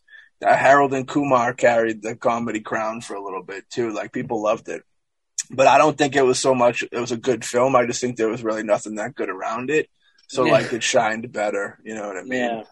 But I do agree that it should be on the list because it is kind of like a newer age Cheech and Chong they were going for, and people do love it. So I can't give it too many hard times. You know what I mean? So uh, as we move on into the next film, I want you guys to know that everything's going to be okay. I know you got weed in your system and you're getting fucking paranoid and having the shakes and shit. But your boys at Boombastic Cast got you, and Bill Coyne's here to hold you tight all through the night. Inherent Vice. I thought this movie was kind of dog shit myself. You know, Paul Thomas Anderson, a gentleman that I'm a big fan of his work. I think his work has kind of gone downhill since this film. Unfortunately, I hate to even say it. I know a lot of people still like what he does, but I think that his best work was before this film. And this film, I had super duper high hopes for because we worked with Eric Roberts on House Across the Street right before he did this. You know what I mean? And I, I, I can give myself a pat on the back that it was funny to kind of be in a weird realm of his career where he did The Dark Knight, House Across the Street, and then this movie in like a little chunk of time. And uh, I was so disappointed this was bad. I wanted it to be so good. I wanted it to be so good because everything up to it I thought was great. The Master that came out before this that a lot of people kind of gave hard times to. I thought The Master is a really good movie. You know what I mean? I like it a lot. And uh, this was the first dud. You know what I mean? And it it's it's bit, I think it revolves around weed. It's definitely a stoner movie. The dude's a stoner, and I believe weed's even like a part of the plot, if I remember correctly. I think it's like a big part of the plot. Um, uh, it's it's not memorable. The film wasn't memorable. I sat down and watched it legitimately once. I own it, and I just it was so that it was so I just didn't click with me. I just didn't like it so much that I could never watch it again, and that memory fades. It just fades like a dandelion in the wind. Every day, a little little couple frames of that film leave my head, never to return. You know what I mean? So one of these days, it'll be completely erased, and then Alexander Hawk's nude pics will be the only thing left in my brain. But that's okay because I'll be able to please myself, even if I can't please others. You know. what I Hey, mean? I just send the nude pics to those I love. Hey, well, I, I deeply appreciate that. Heavenly. I am so happy you hate me. So, have you guys Don't seen, worry, don't look at the email that. have you seen Incoherent Vice, Inherent Vice, rather? I have not. So I can't really say. I mean, I don't even think I saw a trailer for it. Um, it was I- very under the radar for him. It was like a, you know, he did this, the, the Phantom Thread. I didn't think was that good either. And then I just watched uh, fucking, what is it? Uh, what is it? The fuck is the the? This new movie, the pizza one. oh, licorice pizza. Liquor, it's, it's co- yeah, it's that it's a nickname for vi- vinyl records. I remember that, but yeah, licorice pizza. I watched that. People said that was the greatest thing in the world, dude, and that was like it wasn't horrible, but it was like, uh, like it was one of those movies that if I never seen it, it wouldn't be no big deal. And I hate to say that about him because I'm a gigantic fan. Dude, He did. Uh, Paul he did- Thomas Anderson, man. He didn't did- he do? Didn't he do Magnolia? He did Magnolia, Ma- Magn- masterpiece. Boogie Nights. I think Magnolia is probably my favorite thing he ever did. Boogie Nights, masterpiece. There Will Be Mhm. Blood, masterpiece. Uh, what is it? Hard Eight, which is like a very unknown. People you can't really see it because I think there was some type of copyright issue with it. Uh, like they they you know they lost rights to something like music or something maybe. But uh, you know even Hard Eight is fucking really good. Punch Drunk Love's really good. Yeah, I like dude- Punch Drunk Love a lot. the dude has I might even be leaving one out, but the dude has like masterpieces. And then it kind of he it's I don't know what happened. He must have had some maybe had kids or something. I know that you know dra- drastic changes in life will make people kind of change up their direction. And if he if he's just making more mature movies now because of whatever like that's I got nothing but love for the dude. Like I still think the dude's one of the best ever and you know, think he's the shit right now. I just think the last couple movies have been not not really up to what I would expect from him as a fan, as a as a fucking as a little fucking fan on the bottom under his shoe, dude, going. Care Don't break my friend's heart. Do better movies, Paul Thomas Anderson. cast Hawk and everything. I'll, I'll forgive you if you cast Alexander Hawk. That's all. Yes, yes. Ca- cast me as as the lead in your next movie. I'll be the licorice pizza. he's. You're lucky if you'll be the doorman. I tell you, dude, he's one of the most. It's like I'll most- be the sexiest doorman there is. So You better. Paul, I have Paul Thomas Anderson's the most awkwardly like, um, it's like awkward, like awkwardly like uh, disappointing because like I'm so dis like the fact that I don't like I can't think of another director that I'm so disappointed that I don't like their last couple of films because their first batch was so great. I can't think of another filmmaker that I kind of have that for. You know what I mean? It's a weird, it's a, it's, and it's credit to his skills, man, and passion as a filmmaker because I really love those fucking first batch of movies. And, uh, other people love the other ones. So I guess it's just my opinion. People love that licorice pizza movie and I can understand why they like it. And I think it was Alex Hawks fucking putting a noose up in the background. So I gotta, we're going to move into the next movie. He is in talks to be in the new Paul Thomas Anderson movie. All right. Next up we have. yeah, it's called The Doorman. Next up, we have a movie called The Ted. The Ted. Oh, Ted. Yeah, yeah. That's definitely a stoner movie. Fuck you, thunder. You can suck my dick. yeah. Ted was a movie that I surprisingly liked. You know what I mean? I thought it, that was fun. That was a funny. There was a lot of funny moments in that. I have a fun little story about Ted, where there was a chunk of time when like I was doing some some background type dealio in those Holly films, and uh, uh, Here Comes the Boom came around, and me and my brother did Here Comes the Boom. And I remember on set uh, while we were in there, they said we're doing so. It was like a morning and afternoon shoot or something weird like that. And uh, they were like, tonight we need people to be at another shoot for uh, a comedy with Mark Wahlberg if anybody wants to go. And I was like, comedy with Mark Wahlberg, you know, no thank you. You know what I mean? But if they said it was it was from the dude who did Family Guy, which they didn't mention, if they said that, I would have said, oh, this actually could have potential to be like good then. But you tell me that you make it a comedy with Mark Wahlberg, I'm already walking out the door because. Oh, like, oh come on, Monkey no, Mark, man! I think I, there's this guy named Matt Fisher they should hire to do fucking a comedy with Mark Wahlberg, and that's the only way that I'd go see that movie. That's all I'm saying. That's all I'm going to say. Um, but Ted, I thought was really good. You know what I mean? And uh, I guess maybe I'm trying to say that Mark Wahlberg wasn't the reason, and maybe there was another genius mind at, at hand putting things in, you know, putting the ducks in a row. But that story, yeah, if I was to go that night, it would have been the scene where they had um, the Flash himself, Sam. What's his last name? Sam. Oh uh, man, I'm spacing. Oh, you're talking about um, um, like the Flash from the '80s. Yeah, yeah, you're talking about uh, Flash Gordon. Flash, Flash Gordon. Gordon. Yeah, yeah, Flash Gordon. There's I was having di- mental flashes. Yeah, Flash Gordon. What's his name? Sam. Sam something. I forget. Yeah, well, anyways, it was that scene he where he goes to Super Mega Fest. That's he's the Super Mega dude. That's why. But anybody that's ever seen Ted, it's the scene where they go into fucking someone's having like a house party, and the dude who played Flash is there. It was that scene. And I, if I knew that was going to be the case, I would have done that night. But just thinking that it was going to be a Marky Mark comedy, I was like, nah, I'll pass on that. Oh, come on, dude. Don't you love Marky Mark? That's not. I guess that's nothing against me and Mark. Me and Mark play golf all the time, so. I actually tried getting on Ted, but uh, fortunately, it was a situation where I was a day late and a dollar short, and I was trying to get into the. Uh, not the makeup, not, not the makeup department, but actually the prop department because oh, I heard cool. because I heard something about um, Seth MacFarlane and doing something, and I'm a big, big uh, fan of MacFarlane. Um, I haven't seen the Orville yet, but um, I hear it's amazing. But I love Family Guy. I love American Dad, and um, you know, I think he's just a real interesting New England kid success story. And I really just have a great admiration for the guy. We talking about Marker, family, uh, fucking Seth. Seth, yeah. So he's Seth, uh, Massachusetts dude. Seth is from Rhode Island. Rhode Island. Yeah. All right. Yeah, that does sound familiar now that you say that. I was taking a journey with you, and now we're both there.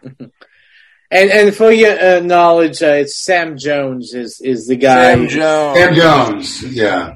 I wish I did. Now, I mean, looking back on it, I wish I could do it. All right, so gentlemen, yes, this should be on the list of twenty five. Yeah, absolutely. Stoner films. Absolutely. Especially, I mean, whenever I think of Ted, I always think of like Ted and this, uh, hitting the bong. I so mean, you know,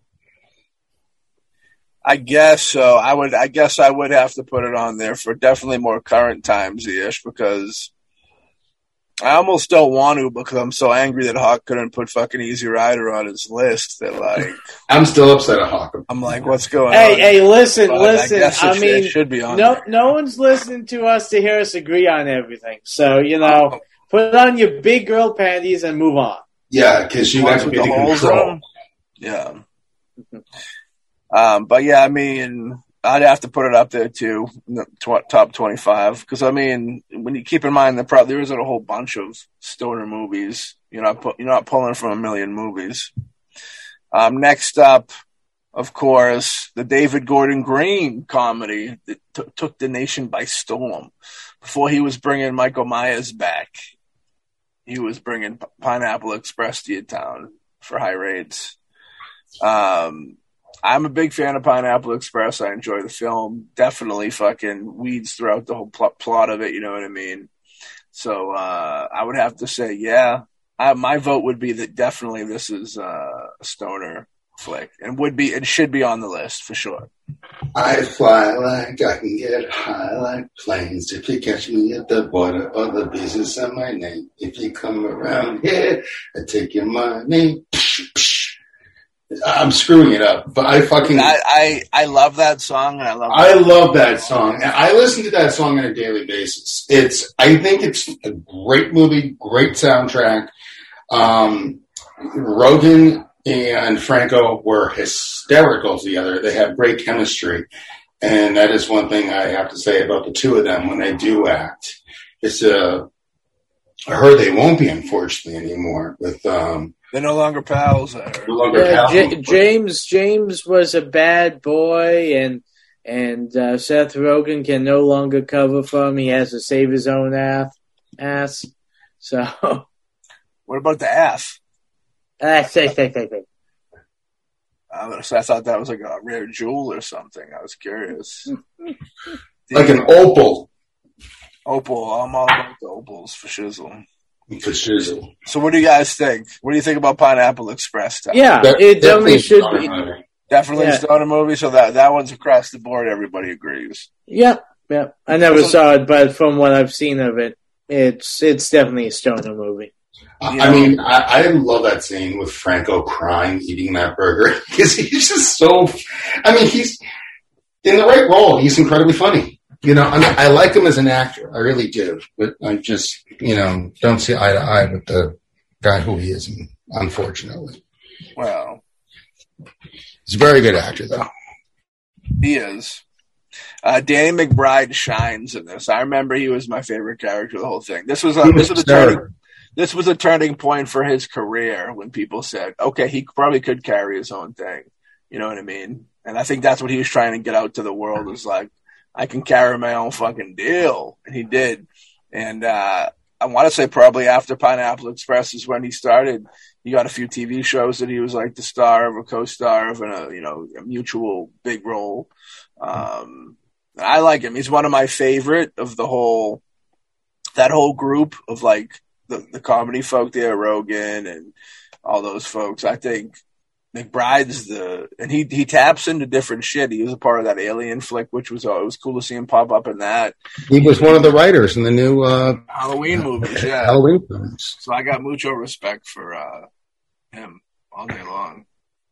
Eastbound and Down, I think, was fun. Oh, very funny show. glorious, glorious show. That's Very funny show. Favorite, favorite, probably top ten newer comedies. And I think with him stepping up the reins as he was going, um, perform acting wise, I, I, I fell in love with this character in um, Tropic Thunder.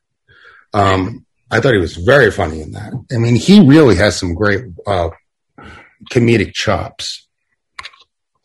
You can order them if you want. Have you ever seen? I've never seen Smiley Face. No, I haven't either. I noticed that was on the list. Yeah, I know that's from 2007, and my girl Anna Faris is in it. We dated around that time. That we were very deeply in love at that time. Unfortunately, you know, He I'm dropped good- you for Chris He Pratt. left me for for yeah for Chris Pratt. I was the good guy. She, I'm the victim in the situation. She broke my heart out, ripped it out of my chest, and went over to fucking. It was. I don't even want to talk about it. To tell you the truth, this dark shit, It's really dark shit. But ne- so we're not even gonna fucking. we- We're not even gonna talk about this movie. It's too emotional for me. But next up is Jay and Silent Bob Strike Back. Oh hell yeah, hands down, hundred percent. I agree. I agree. And another one where it's like weed's a part of it, but it's not. I mean, I guess it does. It, you got, yeah, yeah. I guess when it comes to Jay and Silent Bob, they're they're selling weeds. Uh, Billy Coyne shaking his head. No, Of course it is. It's Ah, one of the best stoner movies of all. I mean, to me, that was probably of my generation. Um, I mean, I, I was that that came that movie came out when I was in high school, and I think everyone knew who Jay and Silent Bob were in my school, and everyone was excited. And I remember as soon as that came out, I saw that in the theaters, and I wasn't stoned. I was laughing my ass off. Very funny movie, and you know Kevin Smith once again. Um, you know, he just uh, he knows how to make a good movie. He knows how to tell a good story, and I, I love the humor he interjects in his movies. You know, and this where these two characters are really it's like a Cheech and Chong. You know, but he's made the, his his own version in the View Askew world, and they kill it. Yeah. They own it. They own those roles. Oh, for Well, sure. I mean, going off of what Billy said, then I totally agree with that. Uh, especially uh, since I think um, Kevin Smith with um, Jay and Silent Bob uh, are able to be, in my opinion, more successful than like the and Kumar as as a film or uh, you know series is because that they took the Cheech and Chong mold, but they made their own characters. I always thought that Harold and Kumar were just too close or trying to emulate too close to the Cheech and Chong uh, type. Um, and with, you know, Jay and Silent Bob, they are their own little, you know, nexus. And, I mean, you gotta love Kevin Smith. And, I mean, even, even in his most ludicrous films, there's always heart. There's always, you know, you always walk away feeling good about it.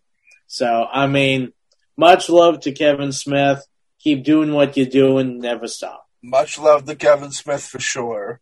You know, I think that there was a Jay and Silent Bob had like an underdoggy come up to it because those characters were created in super low budget, uh, a super low budget film, and they grew. They grew. They were like homegrown. They grew to massive success. Like I don't think. I feel like Jay and Silent Bob are probably a little bigger than Harold and Kumar, like popularity Oh, wise. wow.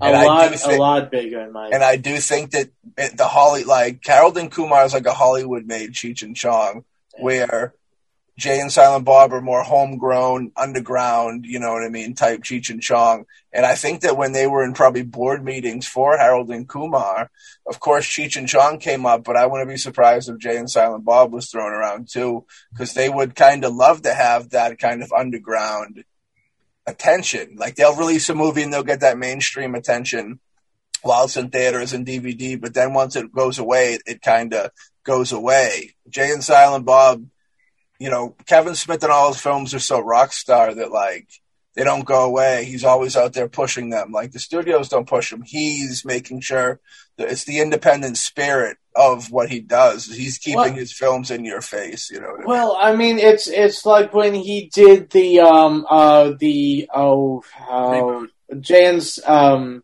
Jay and Silent Bob reboot. yeah Jay and Silent Bob reboot.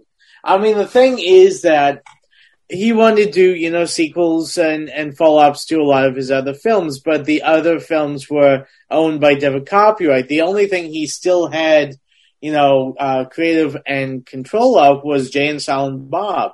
So he then decided to do Jay and Silent Bob reboot, and everyone's thinking, you know what? No one cares, Kevin. You're passe. No one gives a shit. Okay? No one gives a shit about your characters. No one gives a shit about you. So shut the fuck up. So what he did, he went on the road and he showed them, and he made so much money going to the different uh, uh, places doing the road show. Matt and I went to it. It was it was a great experience. And the fact is that I know uh, Bill is, is waving his finger at me about that. He's the But but but the thing is that he showed he showed those producers that people love his movies, people love his characters, and people will him. go out. I mean, heck, we were waiting in line. People were dressed up as Jay and Silent Bob. Okay, Kevin Smith is not fucking going anywhere. right. So you know, so While we were, be nice to Kevin. Treat Kevin with respect. He deserves it. we almost lost Kevin a year or two ago. Thank Yeah. God we didn't. Um, I want to say that when he was on stage at that road show, he said he was telling a story about how like there was people were kind of iffy on the film and taking it out on the road, and that he said that they already raised so much money on the road show that they greenlit Clerks three. So we were kind of we were kind of one of the first people that actually got to hear that Clerks three got you know, the green light, which was kind of cool. And it plays into, you know, current time of us recording this. I know Clerks 3 will probably be roaming around DVD streaming probably around the time 420 this year. Um, but yeah, so that was cool. I always kind of forget about that, that moment. That was kind of a fun moment to be there. Well, Well, Yeah. for these two Yeah. had a moment to go attend, I actually was Kevin Smith's personal shopper. Personal when shop? I worked. Did I ever tell you this? When I worked at the I Virgin don't Mega think so. Oh, I Ver- think you did, but refresh. When I, when, I, when I was working at the Virgin Mega Store, I want to say Kevin Smith, he was promoting, might have been Jay and Bob Strike Back, or it was one of the movies around that time. I was working at the corner of Newbury and Mass Ave, and he comes in, and he actually walks straight up to me. And, you know, I got to keep contained because I'm a huge fan. Yeah. He's like, I'm a big dude. You're a big dude. I need to find some movies. Can you help me out? And I'm like, absolutely, Mr. Smith. He's like, please, Kevin. Mr. Smith is my father. And I thought, I thought that was funny. Yeah. So I basically was with him for close to 45 minutes to an hour, basically finding, um, between probably 20 and 30 movies. And to me, when it comes to customer service, this was like one of those moments where no, not only am I a fan, but I wanted to be able to find everything for him because I am a big proponent of upselling Yeah. and I really wanted to just find everything. And I probably found between 80 and 90% of everything. Uh, some stuff we just couldn't find, but you know, he was really happy. And we had a family uh, friend connection actually. So it was nice to talk to him, you know, about, you know, um, uh, a mutual friend. And, um, but yeah, I know, I mean, it was cool. And I just saw his stand up where he talked about, you know, having a big spider can kind of, you know, be the big blockbuster that it is. Um, and I got a kick out of that. And, uh, I just mentioned, I just saw that stand up. So we talked about that for a moment. But that was pretty cool, just being, you know, his personal shopper for about an hour, finding all these movies for him. His stand ups are pretty good too. When uh, if you know at the evening with uh, Kevin Smith, Evening Harder. I, I really enjoy those a lot. So we got to get Jay and Silent Bob strike back, get the green light for a stoner Okay. comedy town. I- Absolutely. Next up, Tenacious D and the Pick of Destiny, the Jack Black and uh, what's the other gentleman's name? Kyle Gass. Kyle Gass, my boy, gas up in this mother trucker. Um, Tim Robbins, of course, in there with some hotlines. You know what I mean? Meatloaf is in there with some hotline. Oh yeah, he's fucking. Ronnie James Dio is in there. Dio is that moment with Dio and Meatloaf's in there too. Rest in peace, both. Yeah. Um, that when when Dio's in the door singing, I remember being like fucking strapped in, like let's go. This is That was one of the coolest scenes. I fucking in- love that dude. That Yeah. whole musical opening's great because Meatloaf sings and it turns into a whole deal.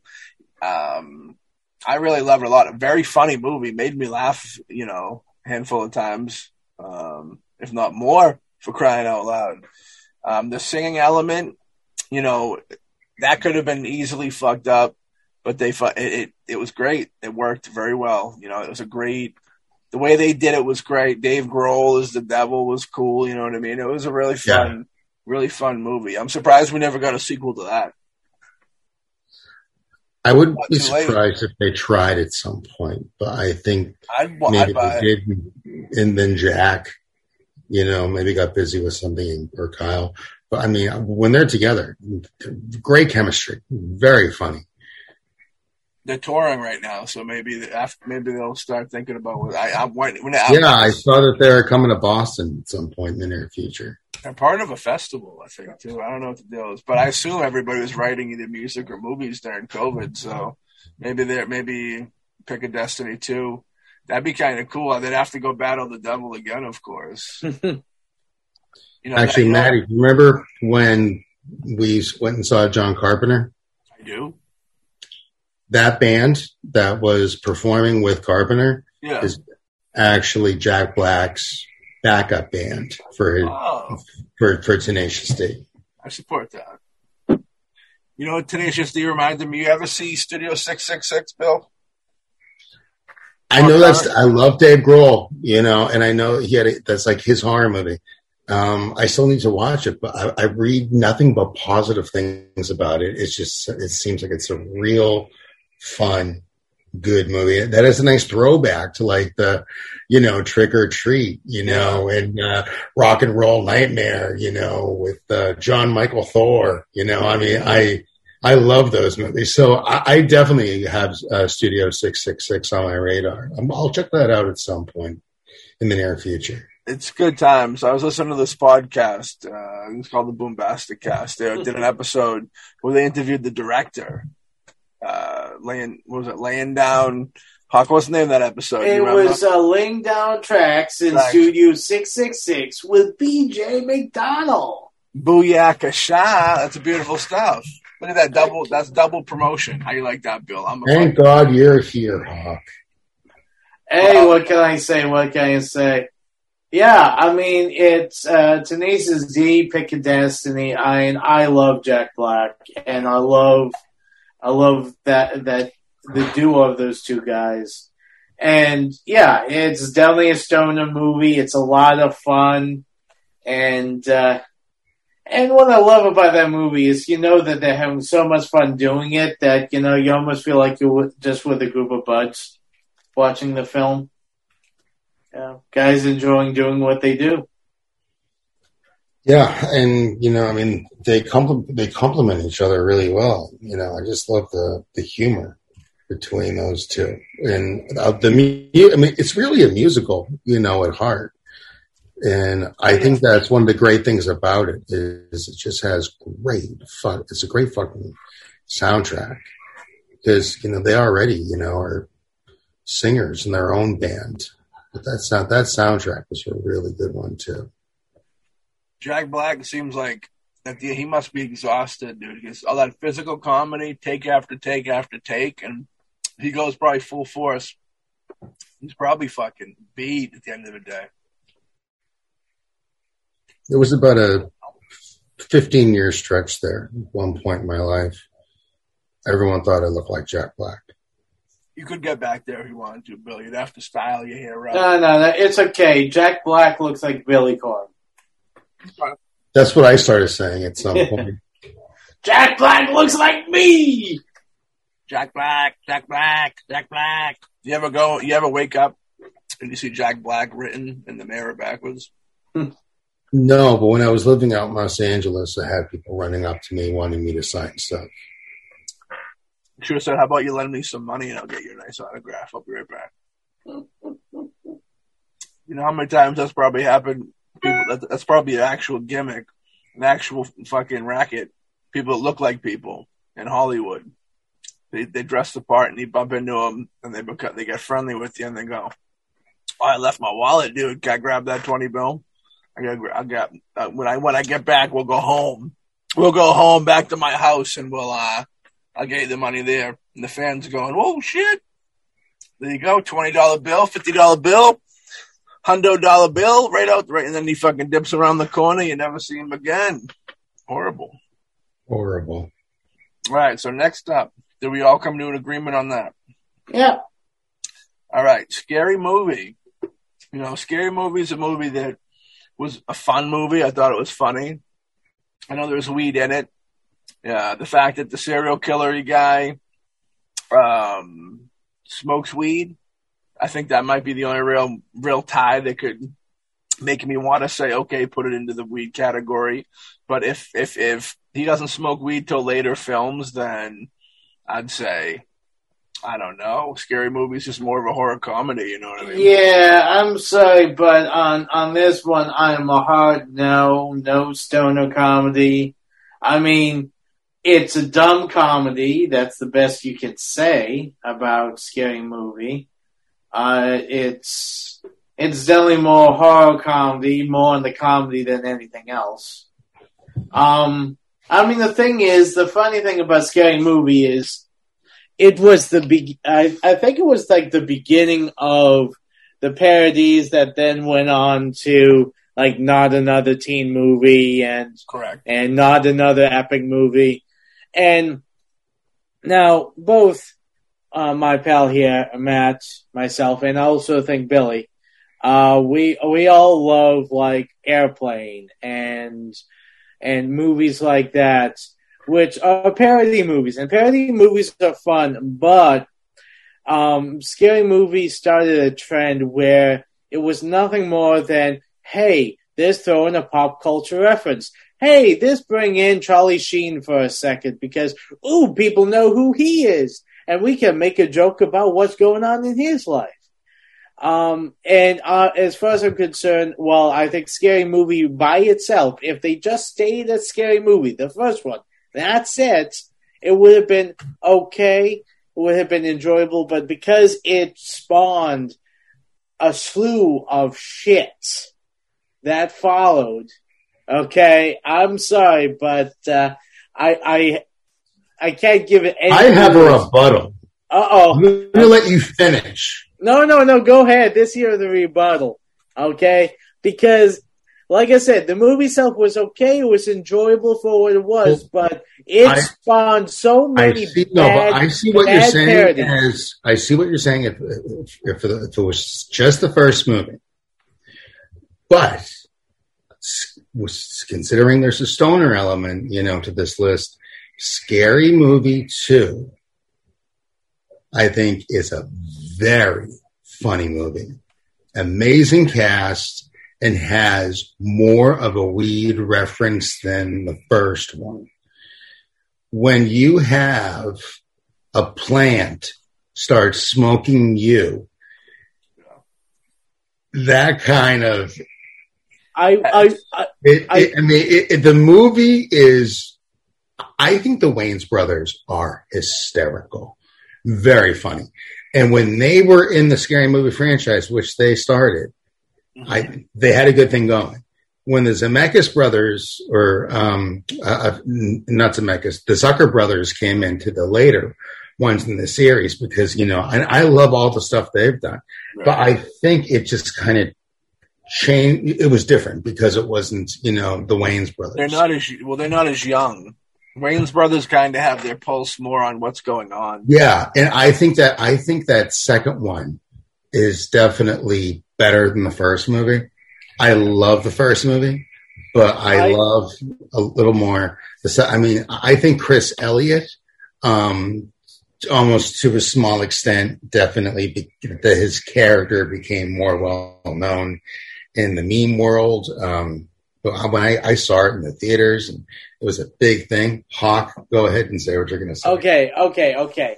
I will, I will uh, give you a thing that Scary Movie Two should be considered a weed movie. I will, I will give you that. Uh, Scary Movie One, I would not say because it was really only one scene. And while, yeah, I mean, there's, you can say that the Marlon Wayans' character was kind of the pothead throughout. Oh, hey! But, Yeah. but it, it, it just, yeah, I think it, it felt, it feels a lot less of a stoner movie and more of just a horror comedy. Um, and like I said, it had good points. My problem was the fact that it very quickly became, hmm, this throw every pop culture reference we can think of, have a script that makes absolutely no sense, and makes you just want to gouge your eyes. That's how I felt it, it became very quickly on. And then, of course, you had the other uh, shit stains, which were like Epic Movie and, and the uh, the other ones. Yeah, well, I was always hard on. I liked those movies, but I think the last great one was probably not another teen movie.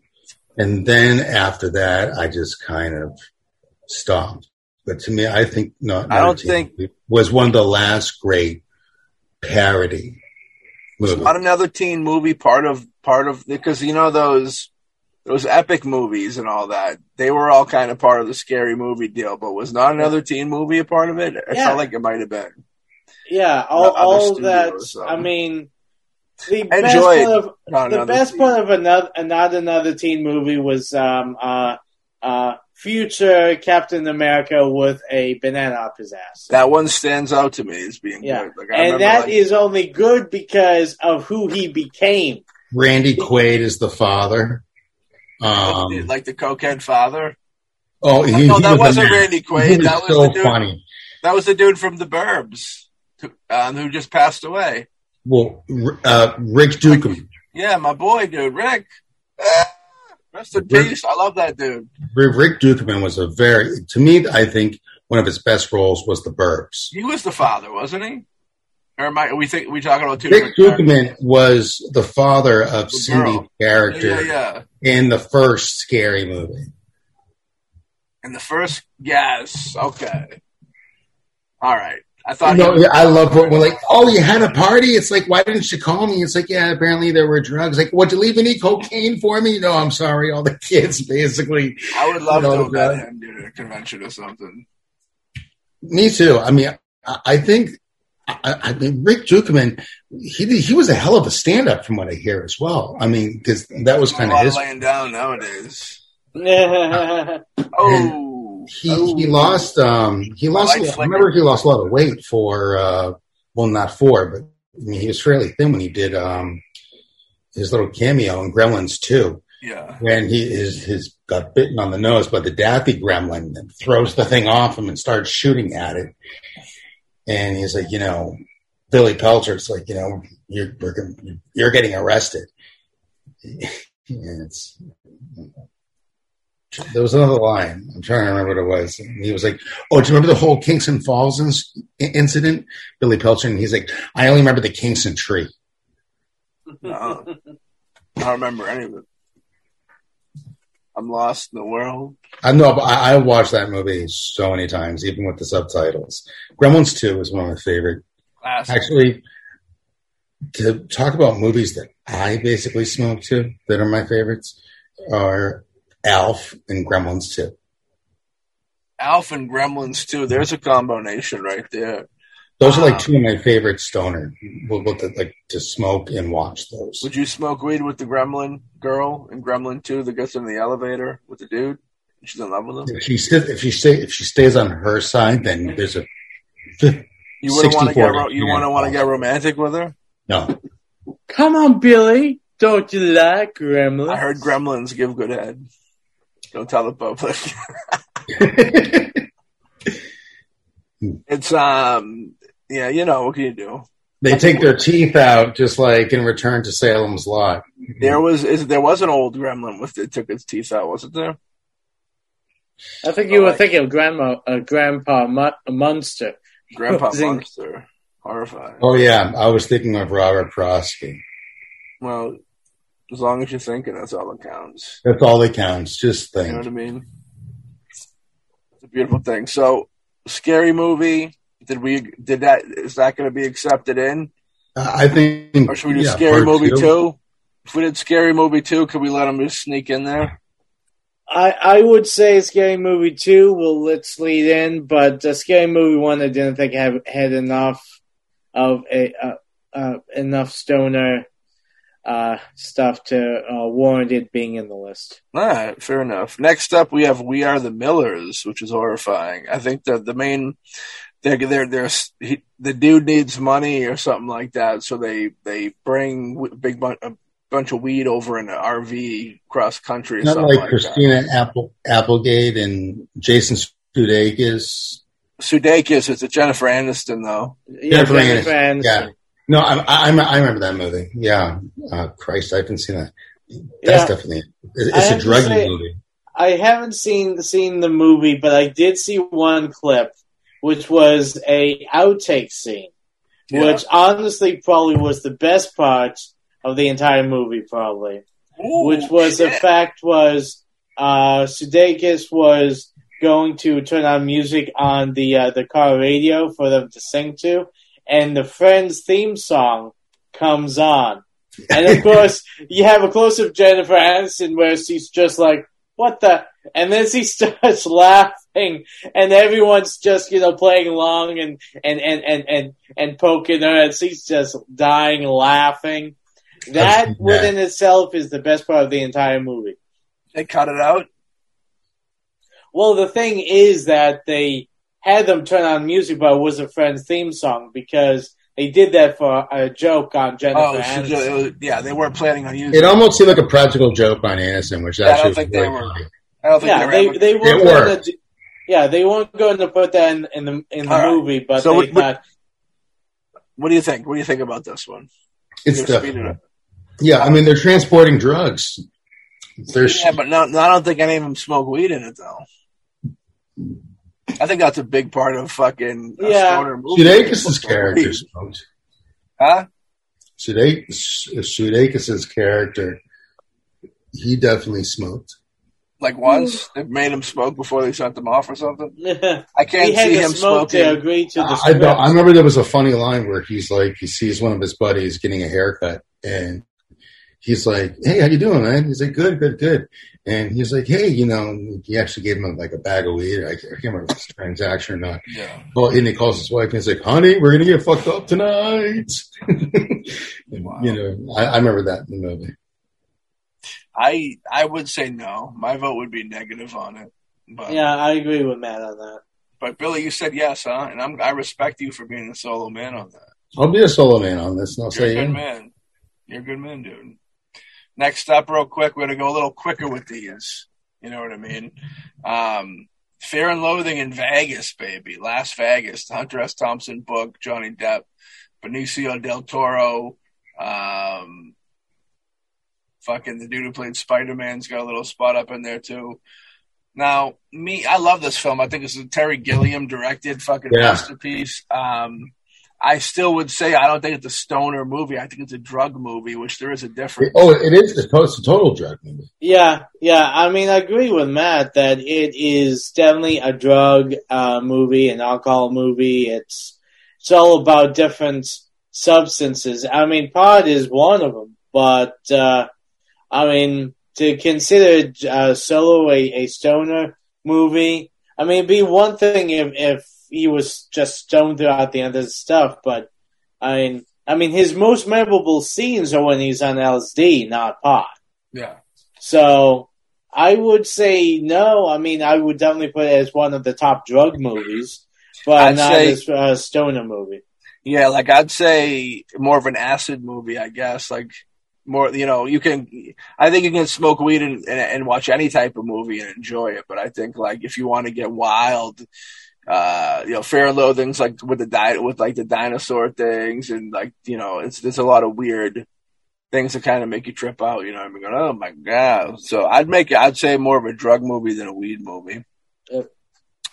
Next up, we'll we'll consider all the Cheech and Chong movies definitely stoner movies. Oh, yeah. Yeah. all of them. Totally. Anything with Cheech and Chong, okay? I mean, it's like a law.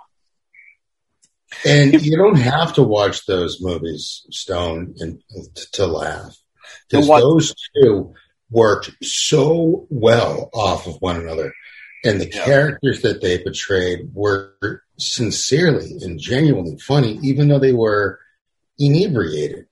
But it, it was just an amazing balance that worked. It, they were like the Abbott and Costello of drugs Yeah. and you know they struck when the hell was hot and they became embedded in the culture you know just it was just an amazing uh, I mean, it's quite big respect big respect for uh cheech marin and both tommy chong Yeah. to just Thomas you Chong. know figure out and make this work Yeah, uh, the, probably I can't really, you know, them, Bob Marley. When you're trying to think of iconic weed smokers, you know, Snoop Dogg, um, Willie Nelson, maybe of our time.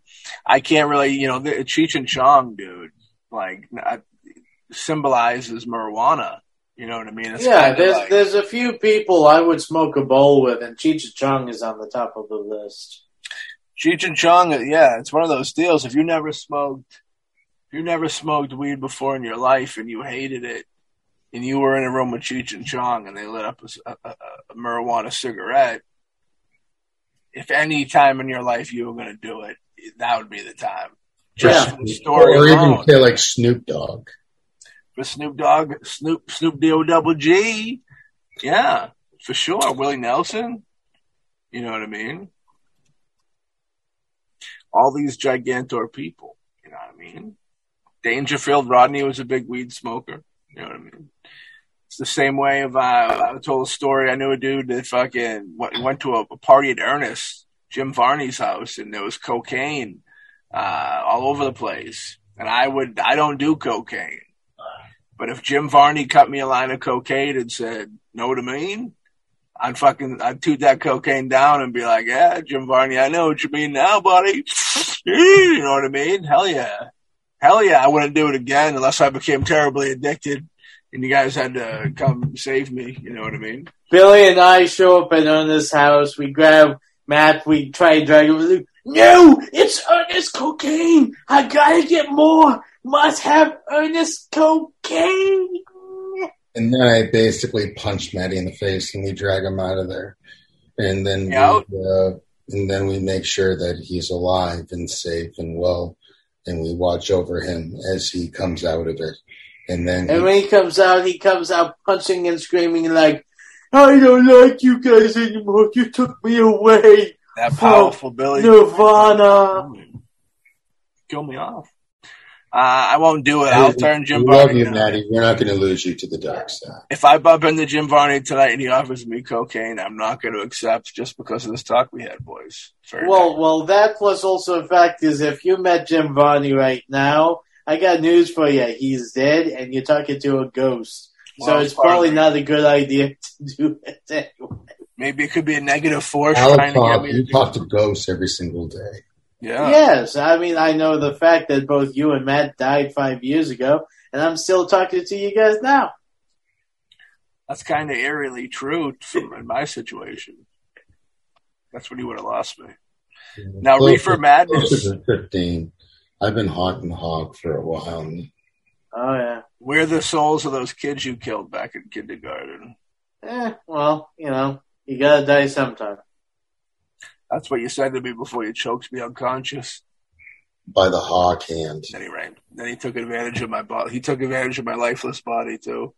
I just I, I came all the way back just to tell the world my piece. This, uh, He, in he said he kindergarten, this man, me his ham steaks, and This he, man- he choked the life out of me. this man strangled me, and then had his way with me. After I was dead, after I was dead, he's an animal. Moving on. Moving Come on. on, let's move on before people think I'm really as as messed up as you guys paint me. All right, you know what's really messed up? Uh, Reefer Madness. I've never seen it. I always thought that was a messed up deal. Um, I would probably say it would have to be a weed movie. Reefer Madness is a movie that it's like you know what it is, but you almost don't want to go through with watching it because like I don't know, like I don't fi- I don't feel like it'd be too entertaining. I feel like it would be more of a chore to watch at this point. Well, yeah, Reefer Madness is definitely more of you know, Like educational. it's their their way of trying to tell people that pot is bad, don't smoke pot. Don't smoke pot. It's not good for you. Keep it going, boys.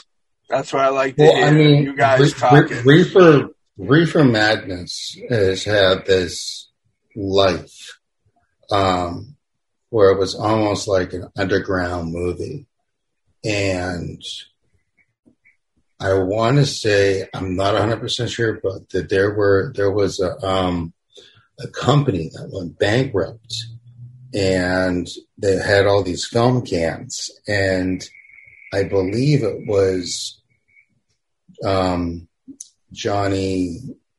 Um, oh God, I'm trying to remember his name. He was the president of, of Rhino Video, and I think Reefer Madness for its like when it was picked up theatrically, New Line Cinema actually was one of the first companies to put it out.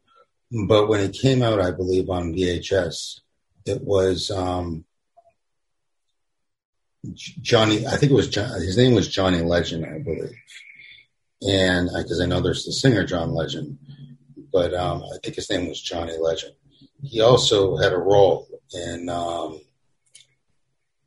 Bride of Reanimator is one of the reanimated corpses. Um, but you know, he's something. His company was something weird video, and I believe it was something weird where Reefer Madness was. I think it was re- rediscovered when it was put out, and it's had this life and reputation as being this movie of you know, this is what it's like being on drugs, you know, seen through the eyes. Um, back in the uh, early turn of the last century. Um, the whole perception of drugs, you know, what it will do to you. And of course, you know, it's shot in black and white and it has like a flavor to it that has almost like a slight um, um, documentary perspective. Yeah. Um, which is interesting. But um, one thing I always thought that was interesting when I found out more about Johnny Legend. Um, Yeah. When he was something weird video, when he, I believe, purchased it, while on set of um, uh, Bride of Reanimator, he would always have, before getting his makeup on, a vanilla milkshake. Yeah. And, that- and that was the one thing he just was, he had to have it. Every single morning, the makeup people would be like, okay, you know, puts down his milkshake and zombify him up. Well, I think I mean going back to to uh, Reef Madness. Um, I think it was one of those things where it it was a film that was done. I don't think it was that popular when it actually came out. I think that it being, as you said, found and then re put out there and all that, it's where it really got its popularity. And I think a lot of people like it because it's such a interesting and also weird way of looking at drugs and also pot because you know, it's like a lot of other films of the time it came out where, you know, uh, drugs were of course rampant and they were trying to do films that were trying to tell you not to do drugs. And of course, sometimes they uh, made the effect of the drugs a little bit more uh, cinematic to bring people in than they actually were. I mean, that's a perfect example with, you know, uh, Reefer Madness with uh, marijuana. And I think that's why a lot of people kind of like it. It's kind of like an odd little thing of, well, this is how people viewed pot back then. I mean, now, you know, I mean, if you're sitting down and you're listing all the drugs uh, known to man, pod is probably the, the least harmful out of all of them. Usually Hawks treating marijuana like heroin. So I'm glad you've come around to this episode. Yeah, well, you know, I've been trying to, you know, take the uh, the joint and put it into my veins, and unfortunately, it doesn't quite work. So I have to do it the old-fashioned way and stick it up my ass. Well, there's enough stuff up there already. Can't Hawk is hardcore. Hawk is hardcore. Hardcore. He's hardcore and half baked, ladies and gentlemen. And that brings up one of our next uh, films. Half baked, of course, you know, the Chappelle, Oh yeah. you know, fucking uh, the late Bob Saget. How can you not think of Saget when you think of half baked? Um, masterpiece for filmmaking, you know what I mean? Oh yeah. Half baked, definitely a stoner comedy. Harland I mean, you got you Jim Breuer, you got Dave Breuer, yeah. Chappelle, uh, you got as as you said Bob Saget, and it's yeah, it's a lot of fun. It's it's one that's uh, fun to watch with and without the uh, the old Maui Wowie. Amen, brother. Classic. We're going to talk to Samson. Great, yeah, really funny movie. Great, half baked good times. You know what I mean? Definitely, I'd say has to be on that list. I, I think uh, Chappelle and Breuer, and I forget the other guy, but he was also on Chappelle's show. Uh, the three of them were, they were great. They were a great troupe, and they all worked well together. A lot of cameos in that movie. Um, but I just, you know, I, I I love the hell out of it. I think it's just, you know, anytime's a good time to watch Half Baked. You want to laugh? Watch Half Baked. Heck yeah. Half baked was huge when it came out too. I remember it was the talk of the town. Everybody loved half baked. Anybody like a half baked? You know, Harland Williams is in the ICP movie Big Money Hustlas, which that's always that's a fun watch. I don't think he's in the sequels. But next up, because we're cruising for a bruising, baby. Super Troopers. Super Troopers. I mean, think. I mean, do they even smoke weed in that movie? Is there a scene of it, or it just kind of they're dummy cops, right? They drink. Yeah, I mean, I I never I saw like a few scenes of it, but never really got into it. I mean, it's it's dumb comedy that can be considered stoner comedy because it's it's all cheap laughs. Um, all the scenes I've seen, I don't remember seeing them with any joints or any smoking like that. And if and I would say it's more of just dumb comedy than a stoner comedy. You should see it. It's actually really good. For for a modern comedy, it's it's well done. Um, but I don't I don't feel like there was a real weed theme to it. They did Beer Fest, which was obviously well, that's broke, I mean, it's it's Broken Lizard. Yeah, it's Broken yeah. Lizard, and then they were gonna do they were gonna do like Weed Fest or Pod Fest or something like that.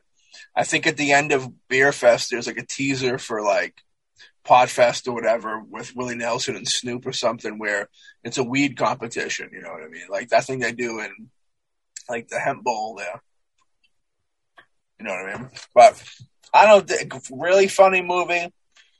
Do I think it's a stoner comedy or stoner movie in general on the list of stoner? I don't even know if I'd put it on the stoner comedy list. You know what I mean? It's just people getting down. You know what I mean? But um, so unfortunately, I don't think I'd put it on the list. Yes. What do, what do you guys? What's your take on? Yeah, I wouldn't put it on the list. I mean, definitely, I you can say that it's definitely a dumb comedy, and and you know it'll probably be a fun watching it stoned. But uh, I don't remember there being any heavy, um, you know, uh, pot or smoking themes throughout the entire movie. Um, I mean, they might have that, uh, you know, pot bowl and all that at the end, but that's more of an afterthought. I agree. Um, yeah, I think it's more just a party thing. I'm really trying to think of know drinking's in it. There's more fucking maple syrup drinking in it than weed smoke, if I remember correctly. But that's okay with me. It just don't make the motherfucking list. So, gentlemen, next up on our list, can you guess it? Can you feel it in the air? I bet you can. You know why? Because how high? But I haven't seen it, so I can't really give too much of an opinion. I would say that it, by the judgment of how people love it, um, and the fact that I know that there's weed smoking throughout the whole film, and it's a big part of it, I'd say it probably should be on the list. Have any, any of you gentlemen seen the film? I have not seen the film, but just for the fact, just for the fact that it was a huge inspiration for Kevin Smith with Jay and Silent Bob, and to the fact that when he did Jay and Silent Reboot, that he actually brought you know Method Man and the other guy uh, back as kind of a nod to How High, which was, as he said in the movie, huge inspiration. So I mean, it's definitely a stoner movie. Um, unfortunately, it's one of those I, I missed. I the uh, one of the first few few times I ever smoked. Um, smoked with my good buddy uh, from high school. Um, went over to his place and he's like, "Dude, I need to show you this movie, and we're gonna get baked." And um, I laughed my ass off. Method Man, Redman are very funny together. They, it's um, it's just a really, you know, it, it, it's another one that works. You know, it really does. Um, uh, yeah. Eddie Gri- Eddie Eddie Griffin. Eddie Griffin is in there. That's my boy, dude. Um, you know, oh my god, he he plays a pimp. Um, you know, I'm a professional PIMP pimp, and oh my god, it's just it's. I, I would re- I recommend it. I definitely recommend it. I like it a lot and I'm bleeding. You're bleeding? yeah. Why are you bleeding? You a hemophilia? My foot.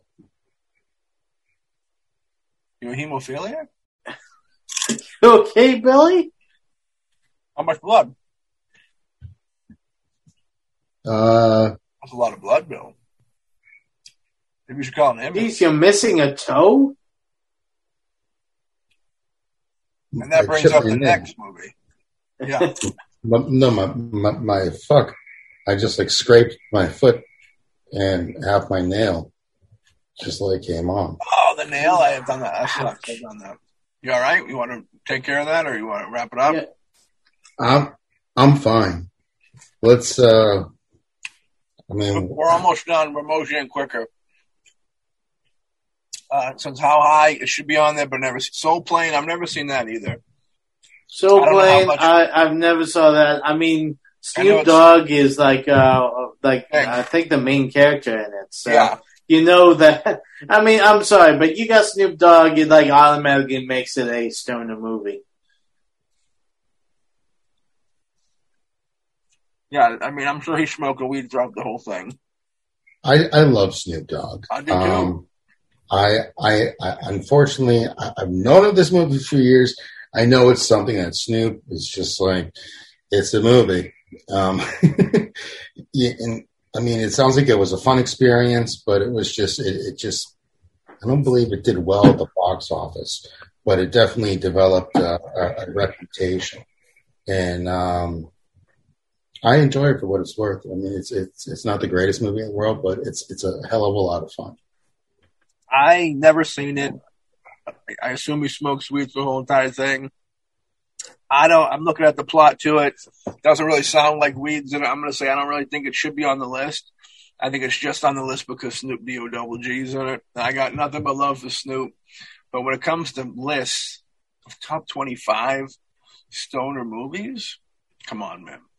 I think just because you smoke weed uh, before action and maybe even on the set uh, isn't enough to make it a stoner movie. It sounds like there's a different plot at hand, and uh, I think the weed's definitely going to be more ingrained in it. Which is why I'd probably say the same exact deal with "Dude, Where's My Car." Um, shout out Donkey Lips, the dude, you know, fucking up in that too. Um, me and Ashton Kutcher, you know, I, I don't know if there's beef there, but like, if we're in the same party or something, we don't really go over and talk to each other. It's one of those deals. But the other dude, the Seann William Scott, I dig a lot. You know what I mean? Um, Well, Goon, those Goon, that Goon, that those two Goon movies are actually pretty good for a person who doesn't like sports. They're actually worth checking out, I'd say. Um, plus, he he's probably one of my favorite from that chunk of actors. You know, the American Pie ordeal, the spinoff of that. You know, he's done a lot of cool shit. I like his cameo in um, Old School. Is it where he, with the dart? That's old school, right? yeah, yeah. yeah. That's I liked the run. I liked him within uh, the rundown. the rundown with the Rock. Yeah, that was good times too. You know, he was in um he was with Knoxville and uh Dukes of Hazzard too. He was all right. Yeah. You remember? I got no hate for him. Like I said, Yeah, he's Seann one of my William favorite. Scott is on a TV series now. I forget the name of it, but take uh, over for Burn Notice. But, But- yeah, I don't remember. Dude, Dude, where's my car? Is more of, if I remember correctly, more Bill and Tedish, where like they don't smoke weed in the show, but they're dummies type deal. yeah, yeah, it's it's definitely. I mean, it's more of. um I kind of put in the same category as Super Troopers in the fact that you can argue that maybe it's a stoner movie in that you go to get stoned and that's then you watch the movie, but uh, pot and all that is not a big uh, aspect of the movie itself. I mean, Yeah. it's it's a fun dumb comedy. I mean, the best part is with um, uh, Brent Spiner and Andy Dick. That was the best part Yeah. in, in the Dude, Where's My Car, in my opinion.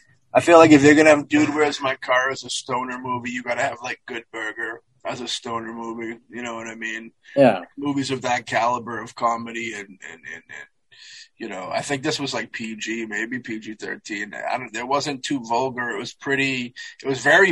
It was very Bill and Ted's. It was probably them going, "We're gonna make a Bill and Ted for the new generation." But the thing is, though, Yeah. I never considered Bill and Ted stoners. Well, that's the, that's what I mean. They don't smoke on the show, but they they're assumed to be stoners by the way they dress, the music they listen to, and kind of their place in life. That's what you're supposed to think they're stoners without Well- seeing them smoke. And it's the same deal for these two, I think. The direction Yes. that Alex and Keanu were given. Yes. Was basically they called it um, this big puppy dog affection, and Okay. I think that definitely can be perceived as kind of stonerish, um, because they're just like kind of big, wide-eyed and innocent, and they're just loving life and they just love people, and I think that definitely can be perceived as um, stoned-like behavior. Um, but I never considered Bill and Ted to be stoners. I consider I consider them more to be absent-minded teenagers, kind of you know dumb, but they're smart in their own ways. You know, just because they like some excellent adventures and some bogus journeys, don't mean that they're fucking stoners. You know what I'm saying? I agree with you, Billy. You know how Hey. much I agree with you? Hey, hey, hey, man. Yo, brother. Hey, hey, man. Have, have you seen my car? Well, I've seen the back seat. Oh no, I, I, I mean the whole thing. The whole car. Oh. yeah. My line from "Dude, where's my car?" That's some vicious shit. That's vicious. Dude, where's my car? Is a fun. It was fun. I remember it being fun. I I, I don't mean to shit out. I remember the girls were really sexy. Oh yeah. I mean, it's being like, it, it definitely was a lot of fun, but it's a silly, dumb comedy. I mean, not really a stoner comedy because, well, like we said, I mean, uh, you can argue that they are stoner-like, but uh, they're definitely uh, they don't, you know. Uh, from my memory, didn't have any any pot or smoke. You or also, anything. you guys also got to bring into question: Would you consider Dumb and Dumber a stoner movie? That I would put in the same category as as Dude that- Where's My Car, where it's saying. it's better watching it stoned, but the movie itself isn't a stoner movie. Well, I said, yeah, like that movie didn't make the list, and it's like there's really no reason why that shouldn't be here if these other ones are here. Yeah, Um, I guess they'll go. They're just dumb people, but dude, where's my Car is dumb people? Dude. They're, you know, they're they're uh, they're like super fucking dumb. They dude, where's my car? Is let's do another Dumb and Dumber. That's Yeah. pretty much what that was. You know what I mean? They were so big with that movie. Let's do a newer generation. Uh, next up, Grandma's Boy. I'm a big fan of Grandma's Boy. I would call it a stoner movie because there's a lot of smoking weed going into it, and um, There's a Dante. Dante, dude. You know what I mean? I dig Dante. I thought the whole movie was great. Oh, God, that is such a funny movie. It is. Uh, it, was one of those we actually had a, a, a roommate here a few years ago, and um, she is she she's the uh, sister of uh, Peter Dante, um, who's, who plays Dante in the movie. And um, to me, I think Grandma's Boy is it's a very fucking funny movie. Great cast. Um, yeah. The who's the lead of Hatchet? The skinny guy, Oh, Um, fucking um, Joel name- Moore, or something Yes, like it's that. a three name. It's a three name name. yeah, But David he- Joel Moore. David Joel Yeah. Moore. Uh, him Or playing Joel the, David Moore. him playing the, the the bad guy in this. Oh, fucking is so- fantastic. so funny. Um, and I just, I mean, did David Spade's cameo I thought was incredibly funny. Um, Grandma's Boy, it, it was a Happy Madison production. I do remember that. Yeah, Um, Sandler produced it, but But he wasn't. Sandler was not in it. But I think it's actually the best Happy Madison production um, movie. Um, I, I would love to see a sequel to that movie, actually. It's very pre. It's almost like Seth Rogen's gang before Seth Rogen's gang. you know? But I digress. Grandma. I I think it should be a stoner comedy. To tell you the truth. Oh, it's, it's totally a stoner comedy. Yeah, I mean, I personally never saw the movie. I mean, I saw I saw the trailer for it and I saw some clips, and yeah, I mean, it definitely reeks of of, of a stoner comedy. Marijuana, reeks of marijuana. It reeks of Mary Jane Mary Jane, how do you do? Watson. Mary Jane Watson? That's your We're girl. talking Spider Man now? You dated her for a little bit. I dated everybody for a little bit. Don't tell anybody that. Yeah. upset with you. Hawk stated everyone in his own. I dated everyone. Once, twice, and three times. Hawk says, I dated everywhere, man. So, Dated Grandma- everywhere, man. next time you're over, you'll have to watch from Grandma's Boy because Grandma's Boy is actually really good. I remember the time that that came out, that was one of the best movies of the year, comedic Yeah. wise. Again, it's not saying a whole bunch because that wasn't the best time for comedy, I feel. It kind of snuck under the radar. because it wasn't because Sandler produced it, but he wasn't the star of it, so it got like a wide release, but not like as well promoted or something like that. You know, No, I agree with you. they never want Bill Coyne to feel bad about that stuff. They always want Billy to feel good about stuff like that. Yeah, I happen to, I, I might have to crack open my scary movie one and two tonight and uh, possibly pop into it because And then will- send me text, Alex, I don't know what you're talking about. This is the best movie ever, you bastard. Scary Movie three has my favorite gag. Uh, or maybe I shouldn't say maybe. Is that a ball gag? Yeah. Okay, I just want to make sure that we're talking about the naughty. right gag here. You're a very naughty boy, Alexander. Hey, come w look at my whip collection and you'll uh, figure that out. Part three or part four? Part three is pretty bad. Part four is bad too, but I forget which one it's in. But there's a gag with Charlie Sheen, and his wife gets hit by a fucking some dude, kills her, and, and, and like when they move the car, she's gonna die type deal.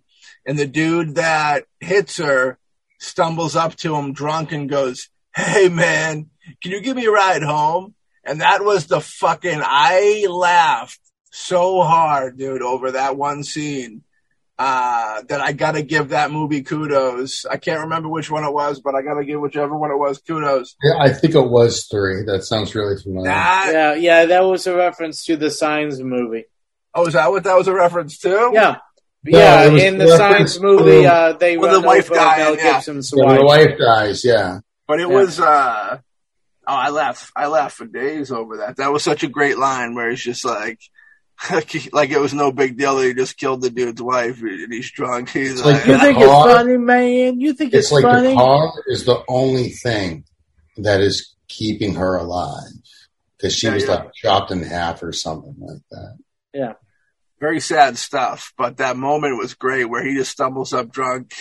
Hug, you give me a ride home, dude. It's just like you put your. I remember that got me off guard at first, and I laughed out loud for like a, a good minute or so. That got me going. Which, again, like I said, I don't get that a whole bunch of times. So when a film does that to me, I got to give it kudos. And I know that pretty much after Scary Movie two, it was bad territory and where it definitely went was horrendous things we don't even want to speak of when we talk about the films Hawk was, was mentioning um, earlier. Shit but- stains on comedy. You know, they they that's The unfortunate. Wayans You know, brothers did was come a- back though. Oh, with did that, um, the scary movie. but I think they called it. Oh, what was it? Um, a haunted house or something like that. That was them, huh? and that was actually pretty fun. I mean, you know, the Wayans brothers love horror. That Yeah. was the one spoofing um, uh, paranormal the. Conjuring and the paranormal stuff. I think. Paranormal yeah. activity, I remember. Yeah, I mean, I remember when Paranormal Activity was the rage. Um, but when that first, that was like I 15 years ago, close to it, I think, when that first one came out.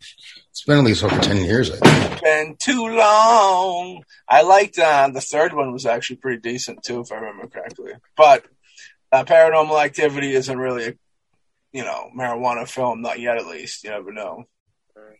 You never So can what, tell. what's what's the next one on the list? That's the list, Bubba. That's the list. That's the end of the list. There's only 25, and you you missed three of them. Yeah, Okay. I think cool. I feel like we've been here for 420 fucking years. I don't know if anybody else feels like this edit had to be two parts or something. Maybe I slipped into the 420 zone, and my mind's crazy. Time to smoke a bowl. But I fucking I gave hard times to uh, an actor when I said the thing about laying the stand up the dude standing up and laying down, light flickered in my basement. That's how scary that was. He's coming for you, Matt. Well, he, well, he, he's not finished with you yet. That's what's going down. When I see you leave the picture, I'll know. Like Bill Coyne's out of the picture. He's dead. I don't know where the fuck he went to. Somebody got him. Yeah, somebody got Billy Coyne. So, you know, uh, thank you all out there for listening. We hope you enjoyed this episode of the Boombastic Cast. It's our little 420 episode, if you will. Uh, I believe the network's doing a 420 episode this year, so uh, check out the medias to see if, what the reality is of that. Um, but yeah, it's been a pleasure. Bill Coyne's back with us with the most fabulous lighting that Zoom's ever had under their belt. I With my glow sticks. Low sticked out. Dude, that is not a glow stick, man. And if it's glowing, that you gotta see a doctor about that. Alexander Oh, yeah. Huck, as a gentleman that doesn't smoke weed, is there any movie experience that you would want to see high or would get you to smoke weed to see? That's a good question. That is a good question. Shit. Now, now that's that's going to require me to think a bit. Well, that's okay. Thinking's all right. We we're very cool with thinking at the Boombastic Cast show. We think everybody should do more of it. You know. More thinking. Uh, but uh, yeah, that's that's a good. Uh, I mean, if I got you on the spot, I don't want to break your heart or anything. You know, we don't. no, I mean, I mean, a, a, a- a thing that uh, actually just came to mind, which I think would be a cool uh, movie to watch uh, while high, is uh, Lunatics: A Love Story. oh my! I got the copy right here. Oh my goodness! That's a scary thing right there. Is that a? Where did that come from? Is that library copy? No, Good no, no. I uh, bought this online. What's that sticker thing on the bottom left? Uh, let's see. What is that? Oh, it says low level violence and adult themes. Oh shit! You better be careful. Oh wait, sh- show show that thing again, dude. Lunatics a love story, brother. Dude, you know that's a region. Um, do you have a region free player? Well, I was able to watch it, and Probably does that. Yeah, then you probably do. Yeah, but anyway, it's great. It has Mr. Ted Raimi, the brother of Sam Raimi, as the lead, and it's yeah, it has some you know cool, funky you know imagery to it. Um, there's you know uh, big fake spiders and. It, it's it's something that is definitely kind of crazy within itself. Just watching it regularly, I remember you were obsessively talking about that movie at Rock and Shock when Ted Raimi, because I know you did. Didn't you also get his uh, uh, Ted Raimi. signature? Ted. Raimi is the only person that I've actually gotten two signatures from at the same time. Because I am such a big fan of his. I don't think he gets enough respect uh, for what he does. And honestly, I, I, it took me a while to find this copy. And, and I think there should be more films with Ted Raimi as the lead. I support that. Fook. Well, we dedicated this episode of 420ville to Ted Raimi. Bruce Campbell also in that film, I believe, right? Yep, he's in there. Uh, he actually has a slightly smaller part, but also he does a voice of a doctor in it too. He does multiple roles. Bruce Campbell smokes weed. He's a medicinal weed smoker, so shout out to 420 to Bruce Campbell if you're listening. Baba Gump. I mean? Um, Bill Coyne, what's if people are going to go watch a movie stoned out of their mind? What's the best movie if you could pick one for them to go see? Grandma's boy. Oh shit, I like it. Picking from the the home deck. I like that. On a personal note, Yeah. um, I love animation. Hmm. Um, and the thing is, I'm kind of uh, on a retro kick. So I've actually been smoking watching Real Ghostbusters. Oh shit. That Been down that road before. that's been a good. That's always a good time. Um, Yeah. Infamously, um, I would constantly smoke with Alf all four seasons. You smoke with the father from Alf or just No, Gotta be careful smoking with them. I stay away from the crystal, dude. The crystal is seventeen forty. No four twenties. Keeping it real. It's a 1408, yo. Uh, rest in peace to the father in Alf. He's dead. He was smoking too much crystal meth. Gave him death breath. Now he doesn't know what to do. So we hope everybody enjoyed this episode. We hope it's not too long. You know what I mean? But uh, what can you do? Uh, thank you, Billy Coyne, for coming on the show and granting, a, you know, spending a, a pre a, a 420 Eve with us, pre pre recorded 420 episode. This is fun. I mean, this was so last minute. I'm glad we made this work. This was a blast, and I appreciate you having me. You know, uh, we're gonna say his last minute because we weren't expecting to do an episode. Period. End of sentence. And one just kind of came about, and you know, Hawkman wasn't even supposed to be up in here, but we fucking got him. The shooting must be over for the day, or hopefully we're not going into his night too deep. But you know, Hawkman fucking came in and out of spaceship just to be, just to be. Zoom. You know what I mean? So Well, you thank know me. No matter where I am, I'm always here for you guys. You're So even if I'm 20 le- 20,000 leagues under the sea, I'll be I'll be trying to video chat. Yeah, we'll go Jules Verne on your ass, and we'll pull you out from those depths. the man's dedicated. I like it. Hey, So, what can I say? Ho- hope everybody out there has a nice, fun, safe uh, 420. Smoking marijuana leaves, watch some movies, do something fun. Not too fun. Just zone out and veg out. Do the deal. Do what y'all do best. Just the right amount of fun. Just the right amount of fun. And we'll catch y'all on another regular old episode of the Boombastic Cast real soon. All right. Peace. Uh, licorice peace. Uh, Peace, peace, peace, peace. smoke weed every day. Making weed, smoking weed. Drinking beers, beers, beers.